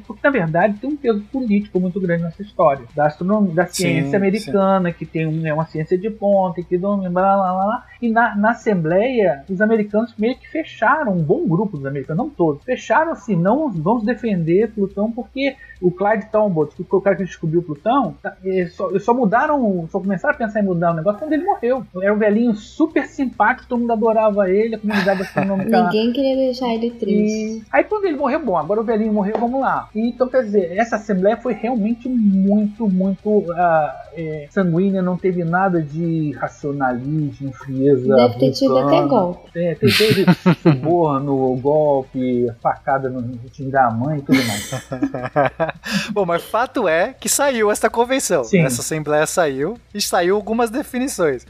Eu, particularmente, eu gosto. Eu, eu acho eu gosto razoavelmente de todas, assim. Eu não tenho nenhum grande problema com elas. Mas é, a mais importante de todas é a questão do planeta. Porque pla- a- a- o que acontece, Fincas? É, começaram a descobrir, o Mike Brown, a equipe do Mike Brown, começou a descobrir alguns corpos na região, é, numa região que a gente chama de transnetuniana, quer dizer, acontece depois do planeta Netuno, que estariam ali, por exemplo, perto da órbita de Plutão, na mesma faixa de céu, que é uma faixa muito extensa. E aí começou, eles viram que se se achar aquele corpo, acharam outro, acharam Eris, acharam Haumea, Makmak, ia ter muito mais, né? Assim, dava pra entender que tava, tinha muito. Aí é é a mesma discussão de asteroide. Você vai querer chamar de um milhão de. Você vai ter milhares de planetas ou a gente vai começar a olhar e entender, definir melhor o que é planeta? Então a definição que eles deram para planeta é, primeiro, orbita o Sol, legal. Tem massa suficiente para que a sua própria gravidade faça com que ele fique arredondado. Então, se você tem pouca gravidade, você vai ficar, você pode ter qualquer formato, qualquer forma. Mas a partir de um ponto de gravidade, é, você vai tendo é, as forças de cisalhamento que ocorrem em cima da superfície e elas vão moldando ah, com tempo suficiente, isso vai arredondando, ele vai tentando chegar num ponto de mínima energia. E aí você tem invariavelmente uma forma arredondada. Não exatamente uma esfera, normalmente uma esfera oblata, né? É um pouco achatada. Ah, não é plano? Eu sei, é, eu constatei a última vez que não era, mas às vezes muda, né? Já mudou várias vezes. Mas enfim, então, ou seja, uma forma arredondada. É, e C, terceira opção, terceiro item, tenha limpado a vizinhança ao redor da sua órbita. Ou seja, não basta orbitar o Sol, não basta ser redondo. Você tem que ser o único corpo, ou o corpo dominante. Você tem que ter agregado todo o material, o lixo, né? Ou outros asteroides, outros corpos que estão ali, virado tudo numa massa só. Nossa, lixo é uma palavra muito forte, tá, gente? Eu, Tá, é verdade. eu, eu perdi no último ali. Eu tava redondo, eu tava orbitando, agora limpar as coisas em minha volta, eu não consegui. Mas, é, é, o Guaxinim tem que ter limpado todo, todo o lixo que tava ali. Não, ali. Entendeu? Essa pandemia tá difícil. É muito lixo. Bom, então, nesse sentido, aí Plutão cai fora e Ceres também não, não, não tem chance nesse cenário. Mas Ceres se torna o quê? Um planeta não. Então, o que, que é o planeta não? O planeta não é quase igual a um planeta. Ele orbita o Sol, tem massa suficiente para que a sua própria gravidade gere essa forma arredondada, mas não limpou a vizinhança ao seu redor. E também não é um satélite. Né? Na verdade, se ele orbita o Sol, já não é um satélite. Então, na verdade, ou seja, é a mesma coisa que um planeta, só que não limpou a sua vizinhança. Então, joga Plutão nessa história, joga, joga Ceres nessa história. Não notaram como é que isso é, é problemático para eu, por exemplo, sou um cara que faço divulgação científica, eu vou falar para as pessoas, ah, são tantos planetas, mas tem os planetas anões. Ah, planeta não é um planetinha, né? Não, planeta não não é planeta. Vai explicar isso para professora que vai ensinar lá na escola. Então, quer dizer, é- é- é- isso, é- esse- essa solução, esse termo planeta não, é uma solução de, de- vamos lá, vamos, vamos tentar agradar os dois lados e não sei o É quê, verdade, né? E, gente, sabia, eu descobri um dia desses, porque eu não sou da área de exoplanetas. Mas se você vê essa definição de planeta, o que, que você vai pensar, tipo, para exoplanetas? É a mesma coisa, só que orbitando uma estrela. Só que simplesmente não é. E eu fiquei muito puta com isso, porque, tipo, era tão simples. Se fosse. O, o termo usado foi, foi Sol mesmo lá no, no documento original? Pra mim era tão óbvio que esse Sol aí era qualquer estrela, mas no documento original Não, era pois Sol. é. Hoje, hoje você não tem uma definição para exoplaneta e você tem exoplanetas detectados que não estão orbitando estrelas, estão orbitando remanescentes, sabe? Então isso é uma Hum, discussão entendi. atual. O, qual é a definição de um exoplaneta?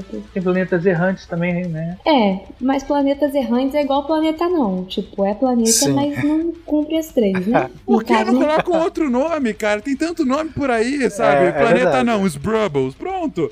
Coloca Plutão não virou os planeta. Brubbles. Redondeta, redondeta. É, outra coisa, cara. Concordo. Pensando agora, né, nessa reflexão, eu acho que eu já não gostei mais da definição que eu gostava Não, mas, antes. gente, mas na verdade, olha só, a palavra planeta no original grego é astro vagante. Não tem a ver com tamanho, não tem a ver com nada disso. É um astro que, que- é um astro que não- diferente das estrelas fixas. Então quer dizer, esse termo ele é muito genérico. Qualquer coisa, né? Mas, mas é porque se consolidou, né, Naelton? Isso. Se a gente for usar a etimologia original, a palavra planeta, né? Eu costumo brincar muito com, com o público infantil quando eu falo lá, né? Que planeta significa que ele é vagabundo. O pessoal, ah, você começa. Não, não, calma, não tem nada a ver com a moral do bichinho, não. É que ele vaga, não tem um destino. Então, quer dizer, então realmente é muito difícil. Agora, quando a gente tá falando de planeta hoje em dia, a ideia não é essa, não tem essa, essa, essa bagagem histórica. Como a própria termo asteroide que a gente falou aqui, né? Que eu até falei besteira, o Bruno corrigiu muito bem que não é astro, astro pequeno, é, uma, é parece astro, né? E Uhum. o termo planetoide também, que não pegou, e que era muito defendido. Em astronomia, você tem vários termos que, se você for ver a etimologia, não, não faz mais sentido. Por Sim, exemplo, você tem o asteroide, que é parece estrela, certo? Mas você também tem o quasar, que é quase stellar object, tipo. E não tem nada a ver uma coisa com a outra, não. Exatamente, Sim, não tem nada- E asteroide não tem nem mais nada a ver no sentido de. É muito diferente de estrela. Você- Uhum. depois que a ciência evoluiu, você vai assim: meu, isso aqui é um corpo que não tem nada a ver com uma estrela. A lista é enorme. É, não é a estrela como a gente conhece, né? A gente pensa em estrela logo como bolas de, de hidrogênio, Sim. de plasma e tal. É, é que as definições vão mudando, é, quer dizer, os nomes ficam e as definições mudam, o sentido, o sentido por trás muda. Quando a gente vai entendendo melhor o que é aquele negócio, aí o sentido muda. Então, planeta hoje não é mais o sentido errante, até porque todas as órbitas de planeta são bem determinadas. Ele de errante não tem nada. A diferença é que era errante comparado lá atrás, quando as pessoas viam estrelas fixas. Parecia que tinha uns pontinhos que andava diferente. Que também não são fixas, é tudo. Que também não são fixas. Exatamente. E, e o planeta errante, que é o único errante. É, Esse é o verdadeiro errante. Gente, pra, pra quem não sabe, planeta errante é aquele, é aquele que não orbita nenhuma estrela. Por exemplo, um- uma Terra, um Júpiter desgarrou do Sol, porque acontece, as órbitas elas são estáveis em pequenas escalas. Em grandes escalas, elas mudam, tem, tem, é, é, altera, de repente um planeta é ejetado do sistema não solar. é, mas na verdade, assim, um sistema como o sistema solar, ele já é super bem estabelecido, bem estável. Esse tipo de ejeção acontece mais no início, quando você ainda tem muita coisa mexendo, a dinâmica não tá tão estável Uhum. assim. Tipo, Sim. hoje, pra você ejetar qualquer planeta do sistema solar, não é tão fácil assim. É, pode- mas às vezes pode passar perto de uma outra estrela. é, Acontece, né? De uma outra É estrela passar. muito Mas pouco provável. Sim, mais provável do início. Não, é, é muito melhor o planeta errante, né? O planeta acertante ele matou todo mundo. Pois é. O que me leva à minha próxima pergunta. Nibiru é um planeta errante? Nibiru não Então, se você tivesse falado Thea, eu levava a sério a sua pergunta, Fencas, mas Nibiru não dá pra levar a Nibiru sério. só existe na cabeça dos Nibirutas. Mas, mas Thea foi de fato um corpo, né, um corpo celeste que grande, talvez mais ou menos o tamanho de Marte, que se chocou com a Terra lá no, lá no começo, do- na época dos grandes bombardeamentos, e que teria gerado uma possível explicação para a Lua. A Lua foi meio que desgarrada desse choque. A gente já falou num episódio sobre formação do sistema solar, acho que a gente fala sobre isso. Mas Nibiru não dá pra. Então se definiu Mas- umas coisas que todo mundo confunde com asteroide, pra pelo menos que acho que o nosso público leigo ter essa informação para ele poder. E a gente já viu, discutiu bastante a questão de planeta, planeta menor, mas tem coisas que o pessoal sempre confunde com asteroides, que são os meteoros, os meteoritos, os meteoroides. Eu confundo. É, isso é é outra, outra questão, mas só pra gente talvez fechar, porque acho que essa é a, é a próximo item. É pra gente, só pra gente fechar esse, esse definição de 2006, aí isso faltou corpos menores do sistema solar solar, que seria o quê? Todos os outros objetos que não é nem planeta nem planeta não e não é satélite, ok? Satélite é que orbita outro corpo que não o Sol. Então a Lua é um satélite, mesmo que ela seja grande, pequena, torta, não interessa. Orbita outro corpo, satélite. Agora, se você for um corpo que orbita o Sol, mas que não é nem planeta nem planeta não, parabéns, você é um corpo menor do Sistema Solar. Só que essa definição de corpo menor é aquela discussão que o Nelton falou. Tem gente que não usa, não pegou. Né, talvez para os brasileiros pegou mais, então eles usam, mas os americanos, europeus, continuaram meio que presos no planeta menor, que era a definição antiga, por questões históricas, né? Então, ou seja, tem também uma saladinha aí que às vezes você vai ter alguém falando planeta menor que não que é um corpo menor pela definição estrita a partir da qual, mas ele vai dizer que não é. Ele vai falar não, é um corpo menor especial, diferente, entendeu? Mas aí nessa, eh, o que, que a gente vai ter? Que qualquer coisa que seja cometa, asteroide, né?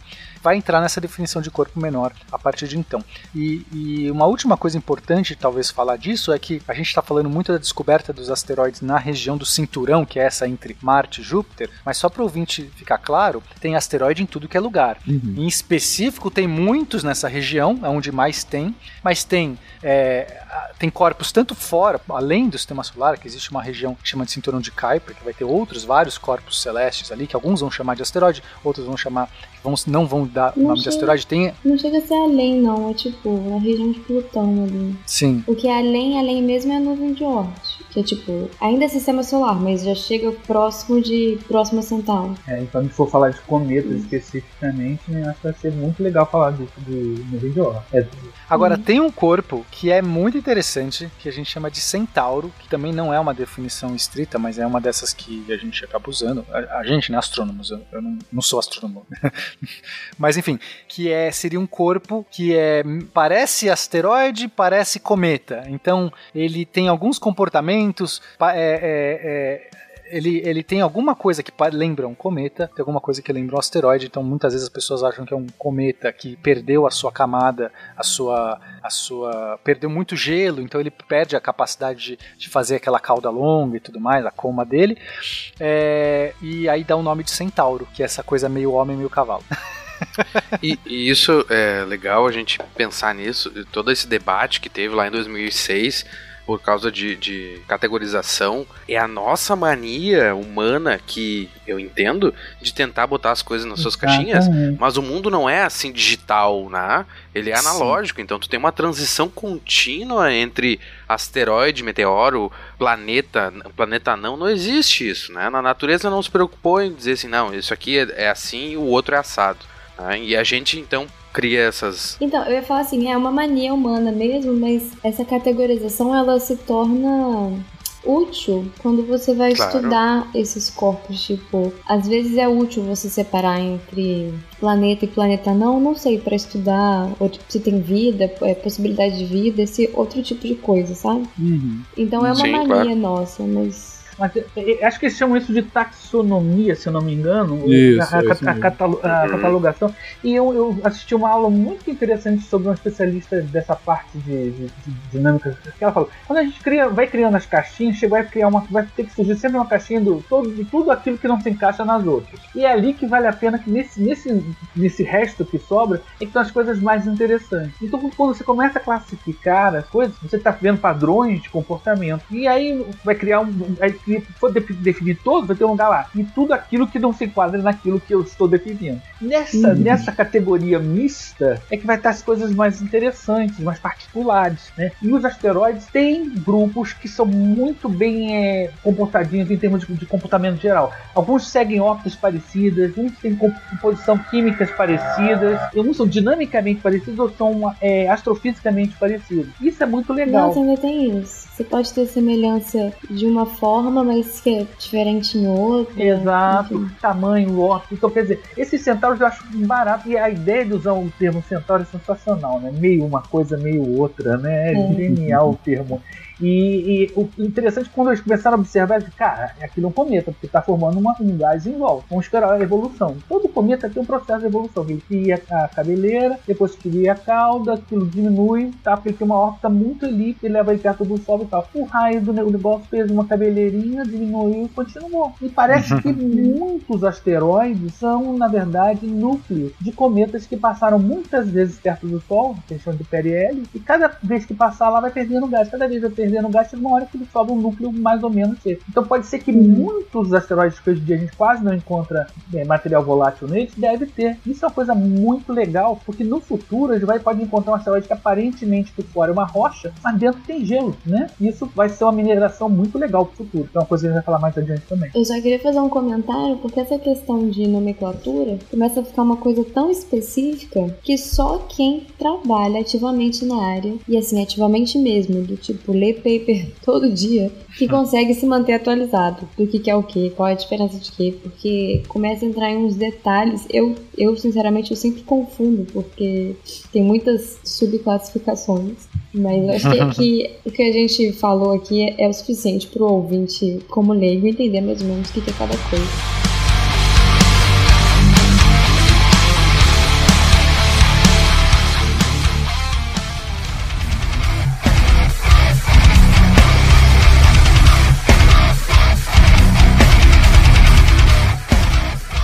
Mas ainda falta um outro, um outra, abrir uma outra caixa de Pandora aqui, Camila, que é a Uhum. questão de meteoro. A gente tá falando aqui de corpos, que tal, asteroides, mas tem um lance todo que é justamente esse. O que, que afinal é um meteoro, um meteoroide? Também é histórico, né? Então, ou seja, esses nomes, todos esses nomes que você tá falando tem uma questão histórica. Então, o meteoro, ele era ah, um fenômeno atmosférico. Ele ainda é, ele ainda tem essa conotação, não é que mudou. Mas originalmente as pessoas viam coisas no céu, brilhos no céu, rastros no céu, rasgando, alguma coisa rasgando no céu, e aí deram o nome de meteoro, é, que tem a ver com a origem da palavra, tem a ver com algo elevado, né, em grego. Esse meteoro é algo, algo acima, algo está acima, então, não, tá vendo acima do céu, uma luz, um brilho, chamei de meteoro. Então esse meteoro era esse fenômeno atmosférico, que eles não sabiam, em princípio, era atmosférico, ou seja, podia ser tipo um relâmpago, sabe? Uma nuvem. É um fenômeno atmosférico, que está no céu, não no espaço, nem tinha esse conceito quando eles começaram a observar isso. É, aí, em 1807, teve uma observação de um meteoro do- dois terços do tamanho da Lua cruzando o céu. Você imagina o tamanho dessa bola de fogo cruzando o céu. Chamou muita atenção, passou ali no- nos Estados Unidos, em Vermont, e, e aí um tal do profe- um, um professor específico, um tal de Benjamin Silliman, ele fez a. é, é, esse, fe- ah, ah, outra coisa, né? Quando passou esse, esse brilho no céu, eles conseguiram rastrear um corpo que caiu, que é o meteorito, né? O meteorito seria esse corpo que se choca no chão depois do meteoro. E, e eles é, viram que era uma. conseguiram catalogar, e esse tal do, de Benjamin Silliman, ele, ele fez a primeira análise científica. E ele foi a primeira pessoa que conjecturou de uma maneira mais científica que aquilo tinha origem cósmica, ou seja, aquilo tava veio de fora do nosso planeta. E aí isso não foi, né? As pessoas estavam ainda na dúvida, não sei o quê. E aí, é, em novembro de 1833, teve uma grande chuva de, de, de meteoros, que é um fenômeno que acontece às vezes regularmente, que é quando tem muitos desses, desses brilhos no céu, esses rasgos no céu acontecem, é, muitos em poucos minutos, em poucas horas. E, e o que, que eles perceberam? Esses cientistas que agora começaram a se debruçar, porque antes era, né, não, não, não tinha chamado tanta atenção até esse tal do Benjamin Silliman começar a conjecturar coisas cósmicas aí, que o pessoal, opa, então vamos ver, né? Será que tem? Eles perceberam que é, existia um radiante, que todos esses rastros, todos esses corpos, esses brilhos, vinham meio que de um ponto de origem no céu. Imagina que você tem, sei lá, uma luz, uma lâmpada, e os raios de luz todos meio que saem dessa lâmpada. Então, quando você olha na atmosfera, você via assim, lá, um pontinho, você fala assim, olha, todos esses raios estão saindo como se fosse de um único ponto de origem. E nesse esse, esse, esse específico estava vindo da constelação de Leão, assim, na direção, não que vinha da, da constelação de Leão, das estrelas da constelação de Leão. A gente até já explicou que a constelação não tem nenhum significado físico, porque as estrelas não precisam nem estar umas perto das outras. Mas vinha do ponto do céu que era estava apontado na, na constelação de Leão. Então, de fato, parecia ter uma origem có- cósmica, porque a Terra podia girar e fazer todo né, o seu movimento, mas o que importava é que o alinhamento estava nas estrelas fixas. Então, não era na Terra, não era um fenômeno, talvez, apenas de origem da Terra, tinha origem cósmica. E foi assim que começou a caçada, a entender o que eram esses, esses meteoros. E, bom, aí a primeira coisa que eles começaram a identificar que existiam diversas essas chuvas de meteoros, que essas chuvas de meteoros podiam ser previstas, inclusive. Então começou a conjecturar que talvez isso fosse eh, restos de, de cometas. Fragmentos, imagina o cometa Fencas que passou pela, pelo Sol. Então, quando ele passa perto do Sol, esquenta, gera uma cauda. A gente talvez faça um episódio só sobre cometas um dia para explicar melhor os detalhes. Mas o que importa é que ele começa a emanar diversos é, é, gás, poeira, detritos que ficam meio no caminho. Eles ficam na órbita. Durante a órbita toda do cometa tem detritos que foram ficando lá. Eles, esses próprios detritos formam uma órbita. Os detritos formam órbita ao redor do Sol, mais ou menos onde o cometa passou. Então, toda vez que a Terra, pode ser anos depois que o cometa passou, não precisa ser no momento do cometa, toda vez que a Terra meio que cruza essa zona de detritos, esses detritos entram na atmosfera, são capturados, e todos eles parecem vir da mesma região, porque eles estão vindo de maneira paralela, eles são todos na mesma órbita. Para quem está olhando da perspectiva da Terra, é como se tivesse um ponto radiante. E então essa foi a explicação que deram. Então eles entenderam finalmente que esses meteoros eram fenômenos atmosféricos, mas que tinham uma origem cósmica, causado por corpos que estavam entrando na nossa atmosfera. Uhum. Quando esse corpo, esse, esse corpo ia se fragmentando na atmosfera e se ele caísse no chão sem se fragmentar e, e alguém encontrasse, ele era um meteorito, porque ito é pedra, meteoro era o fenômeno, então era rocha. Obrigado. Obrigado. Então seria a rocha do meteoro. sobre, sobre chuva de meteoros, eu queria dar um- uma informação importante para quem acompanha a televisão, que de vez em quando dá aquelas notícias, né?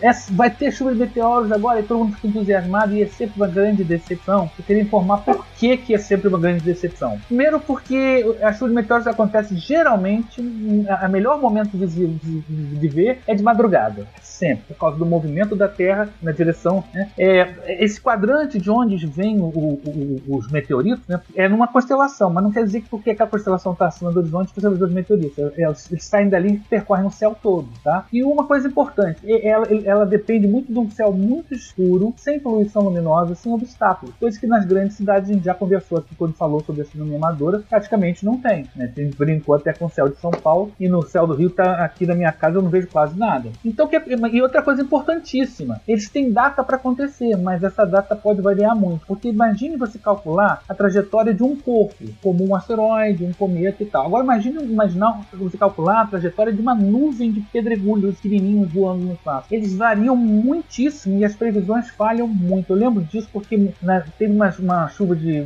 eh, chamada Leônidas, da, da, da- que acontece em novembro geralmente. É, ela é, é uma das mais brilhantes, que foi mencionada aí e tal, e estava previsto para uma data específica. Eu me lembro que naquele que eu, eu, eu vou viajar um dia antes para um congresso de, de dinâmica orbital, e eu falei, pô, vou ter que acordar cedo, mas não é o dia, vou, vou ficar lá para ver. E vi muitos meteoros passando, belíssimos, até eu estava amanhecendo e ainda estava correndo meteoro no céu. Inclusive vi um verde maravilhoso, parecia uma pedra de kryptonita vindo do- direto de Krypton. Aí tudo bem, no outro dia eu cheguei lá no congresso falando, puxa, eu vi e tal. Aí, pô, então o dia é hoje, vamos ficar de madrugada pra ver. Que vergonha, não vimos nada. Ou seja, a chuva adiantou um dia inteirinho. Ela pode adiantar. É de humanas, né, Naelton? Essa galera não tem. É, ela não ela pode adiantar, pode atrasar, pode ter uma atividade maior, pode ter uma atividade menor, porque você prevê. é- é- a comparação que eu que se dá é assim, imagine uma estrada que está passando um caminhão de, de entulho, né, de pedra, e que está caindo aqueles farelinhos ali na estrada. Então ficam uns rastros de, de, de, de pedregulhozinho na estrada. Você conhece a estrada, mas não sabe por onde o caminhão passou, onde é que passou em uma pedra, onde é que, sabe, passou um vento, tirou. a- Qualquer coisa pode modificar isso. Então, quer dizer, a previsibilidade é muito pequena. Que nem prever brilho de cometa. As pessoas se decepcionaram no rally e foram vão continuar se decepcionando. E, infelizmente, a divulgação científica do Brasil, jornalista, quer fazer o último do ano, o último do século, o mais maravilhoso de todos. E quando a gente Nossa tem Senhora. e quando a gente fala que não Isso é. quando não- É, né, Camilo? A gente fica. A gente fica é, é, é sempre estraga prazeres. A gente já falou isso no. no- É, Vocês, cientistas, querem estragar a nossa felicidade. É isso. é. Isso quando eu, eu nunca esqueço o episódio do jornalismo científico brasileiro da do foi descoberto um anel e uma estrela no sistema solar. Era essa a manchete. E uma estrela no sistema solar, tipo, foi o auge. Qual delas, né? Não, era tipo assim, cara, foi, foi, foi o auge. Mas eu queria só contradizer o que o Elton disse, porque o eu concordo com ele que às vezes a gente se decepciona bastante com chuva de meteoros, né? Nossa, vai ter. hoje. Uma vez eu tava, estava no deserto do Atacama, que é pra ser um dos, mas o, talvez o, céu mais limpo que existe no mundo, e tinha, estava tendo uma chuva de meteoros e eu fiquei, tipo, muito chateado, que eu vi, tipo, dois meteorozinhos em... Eu, eu sempre conto pra todo mundo que foi maravilhoso, super legal, mas na verdade foi muito triste. Até porque tava no deserto, né? Não tem como ser feliz no deserto. Sem um ar-condicionado, uma coquinha, sabe? Não tem. É. Mas o deserto do Atacama é frio, pelo menos. Calor ele não passou. Ah, ele tava no É. Atacama. Beleza. Ah, então tá tranquilo. Então, beleza. Mas se tu for cuidar, se vo, se- e daí agora eu chamo os ouvintes para prestarem atenção ao céu mesmo. ah, eu, geralmente, quando eu, eu passo bastante tempo na sacada da minha, do meu apartamento com a minha namorada, a gente fica, sei lá, bebendo, conversando, ouvindo podcast e bebendo mais. E Ah, isso explica porque você vê muita coisa. no- no- a gente vê no mínimo três hum, né, est- estrelas cadentes. Estrelas cadentes, eu ia falar. Fala estrela cadente, é muito mais legal. Três estrelas cadentes por semana. Faz desejo. Onde você mora? Eu ia falar isso. E eu, mo- eu moro ah, em Novo Hamburgo, pertinho de Porto Alegre, aqui no Rio Grande do Sul. Não é uma cidade gigante, mas eu moro no centro, tem bastante luz e tal. centro de Nova Hamburgo deve ser um céu milhões de vezes em qualquer lugar do Rio de Janeiro. O céu daqui é ah, laranja. pode ser, pode ser. Eu já vi uma estrela cadente no Rio de Janeiro. Sim, eu já vi também, mas era bólido. Sacou a diferença? Mas mesmo assim, eu acho que as pessoas têm que prestar mais atenção ao céu. Ah, E assim, ó, pra, ser, pra falar a verdade, eu quase nunca vejo. Quem vê é sempre minha namorada. Ela tá prestando atenção no céu e eu fico geralmente prestando atenção nela. Ah. Bêbado. Ah, Olha Foi mais bonito do que o meu. Hoje ele não dorme no sofá. Ela deve estar aqui no chat agora do, do, do Está ao Vivo. Hoje ele não dorme no sofá. Deve ter feito bobagem, tenho certeza. Que negócio é esse? É um asteroide, senhor. De que tamanho estamos falando? do tamanho do Texas, senhor presidente. Que tipo de estrago você calcula? Estrago? Total, senhor. Nós chamamos de destruição global. É o fim da humanidade. Não importa onde ele caia, nada sobreviverá, nenhuma bactéria. Meu Deus. O que vamos fazer? Chuva de meteoro é periódica, você marca e acontece na madrugada. Meteo- estrela cadente, ou seja, meteo- meteoro esporádico pode acontecer em qualquer momento, em qualquer lugar, em qualquer brilho, é totalmente loteria. Então não tem a ver com é o que a gente chama de esporádico. Ele não está ligado a uma chuva. Pode até estar junto com uma chuva coincidentemente, ou pode ser um pedregulhão que está lá dentro do- da, da chuva. Mas o- as chuvas de meteoro que acontecem praticamente todo mês tem uma. Então quando os caras falam, vai ter uma chuva agora, aí eles pra mim, não, vai ter uma chuva agora, o que você acha? Eu falo, é. Por quê? Porque no Rio, aqui no Rio de Janeiro, né? Ah, no Rio de Janeiro não tem um lugar desse, talvez nas praias mais distantes e tal. Geralmente a gente, quando vê riscos é, luminosos no céu do Rio de Janeiro, a gente sabe que pelo calibre que não é. Não é chuva de meteoro, é chuva de chumbo. E a, e a trajetória, a trajetória geralmente é o contrário, né? É de baixo pra cima. Meus filhos já conhecem isso desde pequeno. O, da- estrela cadente, todas que realizam o desejo ou só alguma? Na verdade, ela explode o seu desejo no final. Ah, Meu Deus! Isso explica 2020, eu quero pedir desculpa a todo mundo. Eu pedi um ano bom, tudo que eu queria. É? Eu, eu, eu- eu desejei, eu queria ficar mais em casa. Tá aí, ó. Eu, eu também, eu tô gostando. É o único, é o único ponto Coisa. positivo da pandemia. Então, é porque eu queria entrar justamente nessa questão da estrela cadente que as pessoas confundem. A estrela cadente, no caso, seria o meteoro. É um fenômeno atmosférico que acontece, tipo, demora segundos no máximo. É rápido. É a estrela cadente. Aí você tem o outro fenômeno, que é o cometa. Pera, o cometa. E, e- e o fenômeno em si é é essa pedra que tá entrando na atmosfera e esse rastro é justamente o, o atrito com a atmosfera, é isso? Isso, isso. Meteoro da Paixão. Meteoro. É, não é bem atrito, não, mas tudo bem. É, se você entrar em detalhes, não é, É, só o é atrito. É. Mas o, o meu, o ponto que eu quero fazer aqui é que tem os meteoros, que são, entre aspas, as estrelas cadentes, que é um nome muito mais legal. Tipo, já tem tanto nome errado na astronomia, eu acho que a gente pode deixar ela?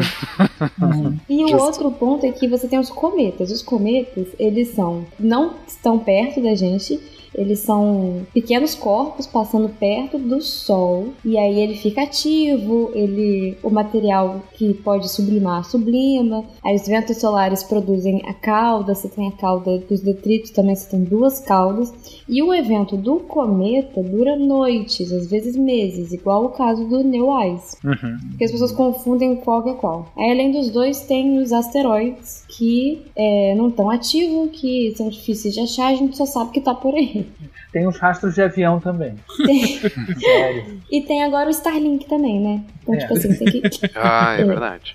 O cometa, eu lembro bem de Game of Thrones, pra quem se lembra bem, a partir Cometa do livro vermelho. 2, principalmente, é o cometa vermelho, que inclusive fica dias no céu, né? Justamente como a, a Camila tava comentando. Falando do rastro de, de avião, gente, mas não é, não é brincadeira, não. Eu uma vez estava dentro do, do ônibus e me ligaram pra mim, né, olha, precisamos de alguém pra falar de o que eu acho. Tá passando um cometa, tá passando um meteoro, e era rastro de avião. e Nossa, pessoas toda hora. É. toda hora. E dependendo da posição que o rastro do avião esteja, parece realmente um cometa, parece realmente um meteoro. Mas nenhum dos dois, a, a diferença entre os três é, é- é essencialmente o tempo. Enquanto o cometa demora dias passando, enquanto que o, o meteoro é, passa, passa minutos, a cauda do avião pode ficar, sei lá, meia hora. Então quer dizer, uma- o rastro. Então quer dizer, são coisas totalmente diferentes. Se você fotografar os três, pode ser, pode ser a mesma coisa.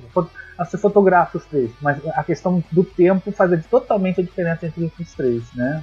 É, o, sobre esses- essa questão de fenômenos atmosféricos, tem um monte, inclusive. Sim. Além de, de Claro, meteoro, tem fogo de Santelmo, tem bólido, que é quando você tem um, né, uma bola de fogo muito grande. E tem, um, tem uma sorte de coisa com relâmpagos, eu nem sei o nome de todos. Mas, é, agora, uma coisa que eu sei, que todo mundo fala errado, é no joguinho Among Us, que as pessoas falam que a tarefa é meteoro e é asteroide. Não tem nada de meteoro ali. Mudem o nome, agora vocês vão falar asteroide. Tá certo? Eu só queria, eu só queria voltar pra tirar o pena antes gente continuar. Não, foi o pena. É, Ele é o impostor. Ele é Se impostor. você falar asteroide, você pode me tirar agora. Não, essa questão da nomenclatura, sinceramente eu confundo também, porque não é da minha área. E aí teve uma. Eu escrevi uma coluna pra uma revista um tempo atrás, que era sobre a fake news de que ia ter um, um- um impacto com a Terra, né? E eu usei a palavra meteoro, porque no caso seria um corpo, entre aspas, que iria entrar na atmosfera e impactar a Terra. Só que isso gerou muita, tipo, muita briga, porque teoricamente é um asteroide, porque ele ainda não encontrou com a Terra e teve uma discussão por causa disso. Mas. Sim. Não, e tem, tem um outro termo que é mais confuso ainda, que é o meteoroide. Ah, esse pra mim é péssimo. Esse eu fico. Esse realmente. É, mas, é- mas é um termo, inclusive, oficial. Esse é daqueles que, é, né, tipo, foi reconhecido. Então, é, gente, vamos lá. Meteoro é fenômeno atmosférico, já falamos. É, o meteoroide, ele é um objeto sólido, natural, tamanho de tamanho aproxima- aproximadamente entre 30 micrômetros, ou seja, uma coisa muito ínfima. 30 micrômetros é é invisível, até um metro, se movendo no espaço interplanetário ou vindo do espaço interplanetário. Ou seja, um asteroide muito pequeno. É isso que eu ia falar, beleza. É, só um que asteroidinho. por que um asteroidinho de até um metro? Então, claro, se você falar asteroide, ele contempla esses corpos, mas se você quiser ser específico, preciso, em algum momento isso pode ter, ter diferença, para você diferenciar. Isso, claro que só é relevante para quem normalmente está avaliando os corpos que têm chance de se desintegrar ou não se desintegrar quando passam pela atmosfera. Ou seja, tem algum uso específico, não é que alguém quis colocar essa característica aleatória, mas confunde muito. Você vai, porque as pessoas, algumas pessoas acham que meteoroide é antes de virar meteoro, meteoro é quando está na atmosfera e quando cai é meteorito. Não é isso. Meteoroide é simplesmente um corpo de um tamanho muito pequeno que pode estar só vagando no espaço, nunca chegou na atmosfera, ou pode ter chegado na atmosfera, ele continua sendo meteoroide. O meteoro é, é o fenômeno atmosférico, é o brilho. Então, o meteoro não é o corpo em si, é o brilho, é o fenômeno que está acontecendo, que tem uma origem de um corpo específico, que pode ser um meteoroide, pode ser um asteroide, pode ser um corpo menor do sistema solar, de maneira geral, é isso. Mas isso é realmente muito confuso. E, tipo, de vez em quando eu confundo também, assim. Eu entendo a Camila que eu já usei de maneira errada meteoroide. Tem um motivo você distinguir. Por que você está distribuindo por tamanho? Parece uma coisa boba. Mas olha só, se você imaginar que um, um, um asteroide tem uma estrutura interna diversificada, estratificada, ou seja, a, a superfície é de uma composição, a parte mais interna vai ter uma composição, composição diferenciada, você está trabalhando com um corpo extenso que é estratificado. Já um corpo com um meteoroide, ele é, provavelmente vem de alguma dessas partes de um asteroide que rompeu. Ele pode ser a, a, da, da, da parte externa, pode ser uma parte interior, pode ser até de um núcleo. Então, quer dizer, isso é, é, uma, é um termo que tem um interesse para quem estuda realmente a natureza dos corpos. Quer dizer, ele é um termo técnico, né, que tem uma aplicação de caráter técnico. Quando eu estou falando de um meteoroide, eu não vou pensar em estrutura. Não tem estrutura é um mineral, né? Mais do que isso, porque você. O estudo dos asteroides, desses. do que o Pena chamou mais cedo de lixo, é, isso diz muito. Desculpa. Isso diz muito sobre a época de formação estelar, é, do sistema solar. Muito, pra gente entender. E é e complicado ainda, quando eu aprendi com nós na faculdade, não sei se já resolveram isso. É complicado você explicar como que você teve a agregação de pequenos corpos. Você tem meio que um gap para explicar como que os pequenos corpos formaram planetesimais que seriam corpos um pouco maiores. Então, você estudar esses dois tipos diferentes pode até ajudar nesse sentido, sabe? Sim. E, falando de lixo, tem lixo aí que vale uma fortuna, hein? Tem asteroide aí que vale uma fortuna, hein? Eles estavam vendendo, né? No... Não, não, isso é o meteorito. Rapaz, meteorito é, que, é o meteorito que caiu, né? Aqui no Brasil, não não. É, não, meteorito tem meteoritos que valem muito dinheiro. Meteorito, e tem asteroides que no futuro vão valer mais dinheiro ainda. Imagina você ter uma, uma pedrona do tamanho. A gente começou a minerar. Fencas, começou, o primeiro asteroide minerado já existe. Ele tá, é, é, a sonda que fez isso tá che vai voltar, né? Mas a gente tem a primeira mineração. Essa sonda não foi a primeira, não. Teve uma sonda anterior, a japonesa Hayabusa. Tem duas sondas japonesas que já fizeram isso antes desse, desse. Mas conseguiu voltar? Com... Trouxe de volta o material? Conseguiram voltar. As duas voltaram. É que o pessoal realmente tem uma coisa com esses primeiros aí. Os, dois, os japoneses já fizeram duas vezes antes desse, desse Osiris. Ah, os japoneses já fizeram antes de ser modinha, Nael. Isso. É isso aí. Ou seja, pedacinhos de asteroides já tem aqui já pelo menos dois recolhidos uh, por duas sondas diferentes. Vamos lá. Bacana. Posso fazer uma propaganda rapidinho? Vocês falaram dessa, desse meteorito que foi vendido. Eu quero fazer propaganda do grupo chamado Meteoríticas Underline BR no Instagram, que tem minha professora da UFRJ de Astroquímica, que elas é um grupo de três mulheres cientistas que elas vão à caça desses meteoritos. E é realmente assim, é uma caça. Você tem mais ou menos a região que deve ter caído e você fica procurando e elas ficam relatando essa experiência para as pessoas, fazendo divulgação científica. Então, hum. quem quiser dar uma conferida é bem legal o projeto. O Tarek vai pôr no post, se ele não pôr, pode brigar com ele, gente. e, e, e, a gente estava fazendo referência, gente, a um fato que aconteceu agora em outubro de 2020, que foi um meteorito, né, achado no entre Pernambuco e Piauí, uh, que tiver, acharam vários pedaços, na verdade, né? É, só que tinha um específico de quase 40 quilos que estava sendo negociado e que valia uma pequena fortuna, né? Inclusive, a prefeitura entrou porque viu qual era o valor daquilo. A cidade ficou empolvorosa porque veio gente do mundo inteiro justamente para caçar esses meteoritos, né? E, e, muitos já revendidos na internet, né? Foi em outubro, parece que foi uma vida inteira atrás. É. é. Tem um caso de um meteorito que caiu no sul e quando ele foi descoberto, o pessoal demorou a entender que ele era um meteorito e começaram a usar ele para fazer metalurgia, né? Níquel, ferro e tal. Quando alguém descobriu que aquilo era meteorito, já tinha mais da metade, sei lá, sobrou um terço da, da pedrona. E é um negócio enorme. E está em exposição, se não me engano, no Museu Nacional. É o tipo da coisa uhum. que fica lá em cima de um pedestal sem nada prendendo, nada, porque ninguém carrega aquilo. É, é, é metal puro, né? E a gente vai falar do mais adiante. Fala. Tem uma espada feita, não tem? Sim, espada feita com meteorito, espada japonesa? Essa não é a história do Avatar? Não, não, não. Não sei. Pode ser que não, seja. Não, tem várias. O, o, a comprovação científica de que a primeira metalurgia que o homem desenvolveu foi a partir de meteoritos. Inclusive a palavra siderito, sideração, siderurgia, vem de céu, sideral. Gente, Isso. Avatar é real. Avatar? Vem, de, é, vem do grego Sideros, que é, que é celeste, né? Avatar, aquele do, do bichinho careca, do garotinho careca? Esse é o Avatar É. que você falou? Ah, tá. Não Esse sabia que tinha Avatar. isso, não. E tem, tem uma, uma adaga famosa da, que foi encontrada na, no túmulo do. Tutankhamon. né? E ela é. Foi vista, foi analisada e ela é de, de mete- ferro meteorítico. Sim, sim. E justamente por isso que Sideros, que é no grego para ferro, é. Isso. Porque o primeiro contato que se teve com ferro não foi o, o ferro aflorando no Sim. chão, mas o ferro de meteorito. Você já imaginou que barato? Eu tenho uma espada que caiu do céu. Vem de caralho. Cara, eu, eu tenho uma espada de bilhões de anos, né? O, É. Tá bom que o ferro também tem bilhões de anos, né? Mas de qualquer forma. E de um metal muito melhor do que o de qualquer outra espada que era de bronze, aquela coisa que. Acho que quando batia uma na outra, a outra se.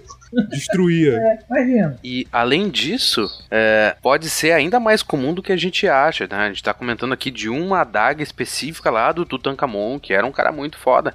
Mas tem um, um- um trabalho de mestrado ou doutorado, não vou lembrar agora, que foi orientado pela Elizabeth Cuzzocoloto aqui no Museu Nacional. E aqui não, lá, né? Bem longe de mim. Mas ele, o aluno analisou algumas peças, tipo, ele, ah, isso aqui tem cara muito estranha, uma, essa faca, essa ponta de flecha aleatória aqui. E ele viu que algumas dessas peças, realmente, depois de passar por análise, eram de, de ferro de meteoro. Então, sabe, não é uma coisa assim, nossa, super rara. É raro, mas era de verdade usado, né? Daí eu pergunto pro Fencas, uma espada de meteoro ou aço de damasco, os dois oita- andando 80, 60 por hora? 60, né? Até menor. Não sei. Eu- Os dois estão tão, tão aí. É, fica a pergunta para os ouvintes. A sessão da tarde informa: uma ameaça gigantesca está vindo em direção à Terra. Esse cometa é do tamanho da cidade de Nova York. A colisão está prevista para hoje. Todos enfrentaremos nossos piores medos e preocupações. Vamos sobreviver. Prepare-se. Vai ser um impacto profundo. O dia do asteroide achei legal porque ele foi le- levantado por, um, por, é, não só por cientistas, por astrofísicos e tal. Inclusive, o cara, um dos caras que está à frente disso, ele é astrofísico, mas é guitarrista do Queen, né? Do, do conjunto Queen. É astrofísico, né? Eu esqueci o nome dele agora, gente. Se alguém lembrar, por favor. Eu sei que ele é um dos caras que está à frente. Steve May, não é? Guitarrista Steve- do Queen é o nome dele. É, o nome dele é. Brian May. Isso. E ele foi um dos que e a ideia era o Dia Internacional do Asteroide é comemorar um ev- é, marcando o evento chamado Tugunster, um dos maiores impactos de um corpo celeste que tem tempo ainda o pessoal discutiu se era cometa ou se era asteroide, ainda não, tem uma, uma definição muito boa até onde eu sei, que aconteceu no dia 30 de julho de 1908, 800 quilômetros ao norte do lago Baikal na Sibéria. É uma região florestal não, não povoada ainda bem, o que devastou um, enorme, um espaço enorme. O, acho que o Bruno mandou um gráfico pra mim aqui que eu fiquei fascinado. É maior do que a Baía de Guanabara, que é a maior coisa do mundo pra mim, que eu moro dentro da Baía de Guanabara. Eu só queria deixar uma coisa bem clara. O dia do asteroide é por causa de um evento que é um meteoro. Então, assim, não venham reclamar comigo depois quando eu confundo os dois. E vocês reclamam do meu Plutão, que eu só quero que seja um planeta lá longe. Tinha que ser no, no dia 31 de dezembro, né? Que foi descoberto séries. Eu acho que tinha que mudar mesmo. Eu acho que ninguém ia ligar se fosse um dia antes da virada do ano. É. Só o registro aqui. Eu acho que é o seguinte. Só tem interesse no negócio. Se estiver lá no alto, não tem interesse nenhum. O perigo dele cair aqui embaixo é que chama a atenção do público, sacou? É verdade. Então tem que ser o Dia Internacional do Meteoro. Ah, não entra em detalhe. Isso É. Não, o que eu queria falar, que eu não consegui falar, Ah, por favor. era que eu queria fazer uma pergunta pra Camila.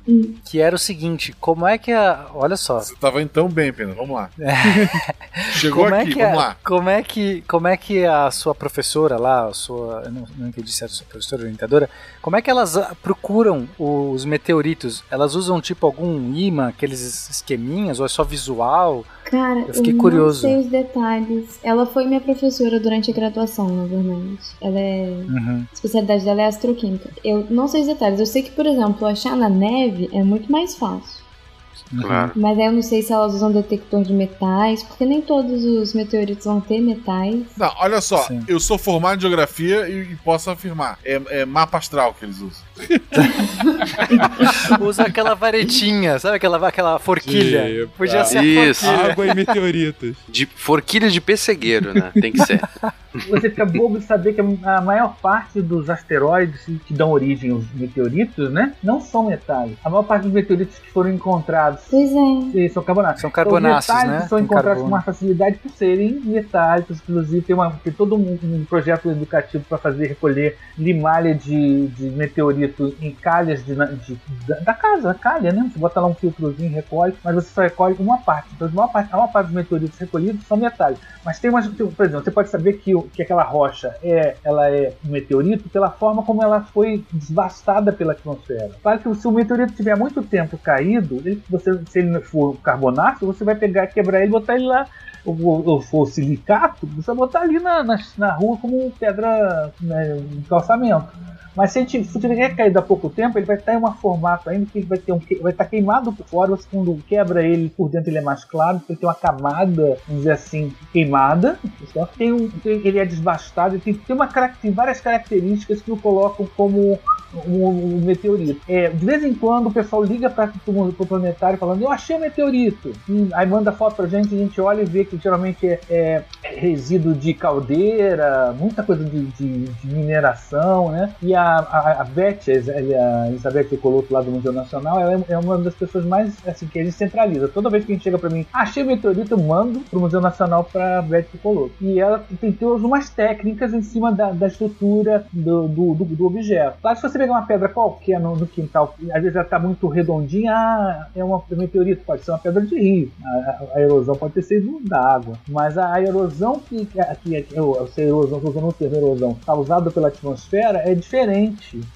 A cor, né, a consistência, a forma arredondada, que quando ela penetra na atmosfera e começa, na verdade, cria uma barreira de choque ali que aumenta a temperatura e ioniza a atmosfera, aqui eu atinge uma temperatura muito alta que liquefaz a parte externa. Então ela fica com um formato é, diferente. Vai depender se é metálico, se é carbonato, se é silício, né? Metálico é mais fácil, é mais fácil de identificar. O maior meteorito que caiu no Brasil que a gente tem notícia está no Museu Nacional, que é o Benengor, que resistiu até o incêndio do Museu Nacional, porque já teve que passar. Não, o incêndio foi nada perto do que ele teve que passar. Fica bem na entrada. Mas eu, eu até entrei em contato com a Elizabeth Zucoloto pra fazer a pauta da, daqui. Olha só, profissional, né? Ah, Profissional. Pra fazer a menos pauta você, da- Bruno. E ela comentou que os meteoritos, óbvio, eles não derreteram com, porque eles são expostos a uma temperatura muito mais alta quando re- na reentrada, na, na entrada aqui, né? Só que alguns eles perderam o, o que a gente vai falar só no próximo episódio, porque o Pena quê? tá nos censurando. É, pois é, tu não quer que eu continue com a pauta? Eu vou só deixar esse gostinho aí. Ah, é uma Wittmannsturm. Olha não, cara. Eu não sei Agora falar sim, isso não. agora sim. Ô, ô Camila, eu tô procurando bolsa aí na Alemanha, tá? Ajuda.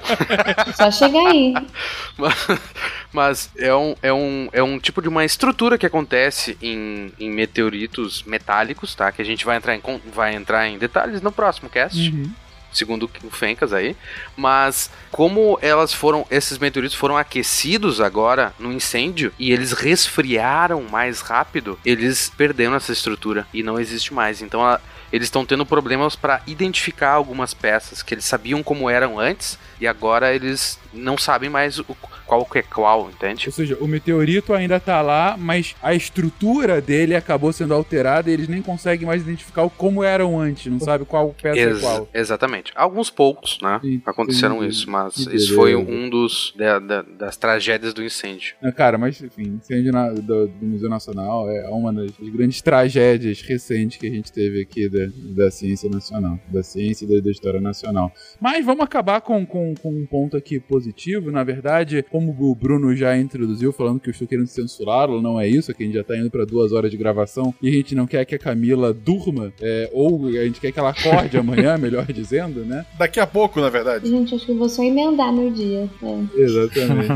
Então, a gente já vai finalizando aqui, mas tem bastante coisa ainda pra colocar na pauta de, de- no, no cast de hoje. A gente se focou muito na, no, no histórico das descobertas do asteroide, por que e como foram descobertas. Falamos muito das definições e nomenclaturas, e foi bem interessante porque a gente entrou em vários detalhezinhos sobre os quais a gente nunca tinha comentado em castes anteriores, dessas separações desses corpos celestes menores, né? E o que é o que, se entra ou não na atmosfera, se passa longe, se tá aqui, enfim. É, e, e comentamos como um todo dos asteroides em específico. Mas é claro que numa próxima pauta a gente vai entrar ainda mais sobre essa configuração, comentar onde que estão, ainda que a gente já tenha falado aqui normalmente, falar um pouco mais sobre características gerais do que, que são formados, como são formados, é, quais são as suas órbitas, falar um pouquinho sobre ah, como eles de eh, como, qual, qual é a nossa relação com eles hoje. A gente comentou aí de algumas sondas que pousaram. O Pena já até comentou sobre uma futura mineração de asteroides e o impacto que isso teria, eh,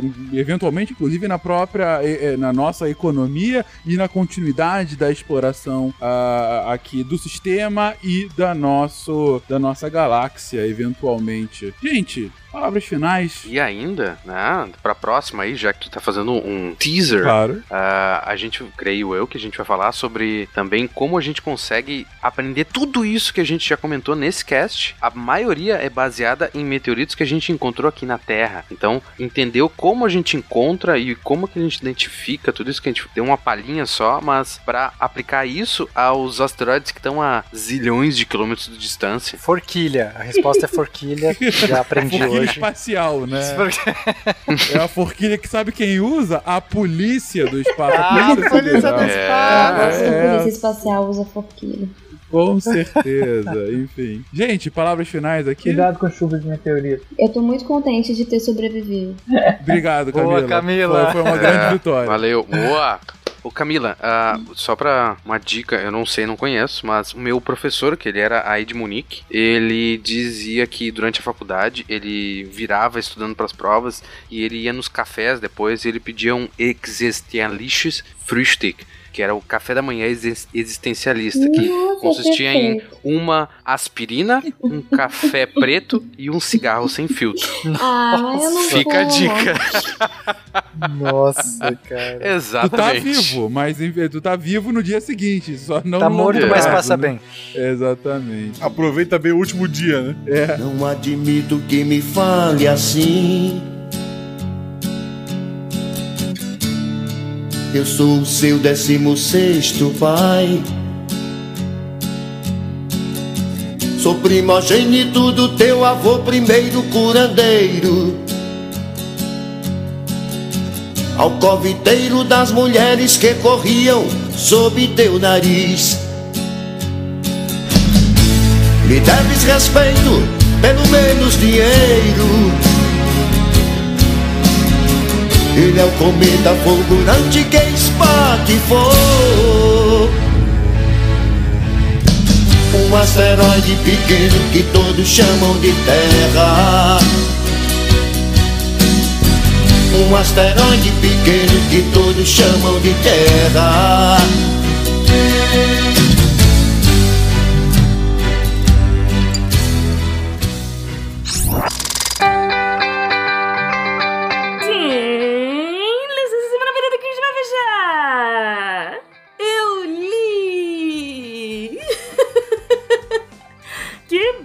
Deb.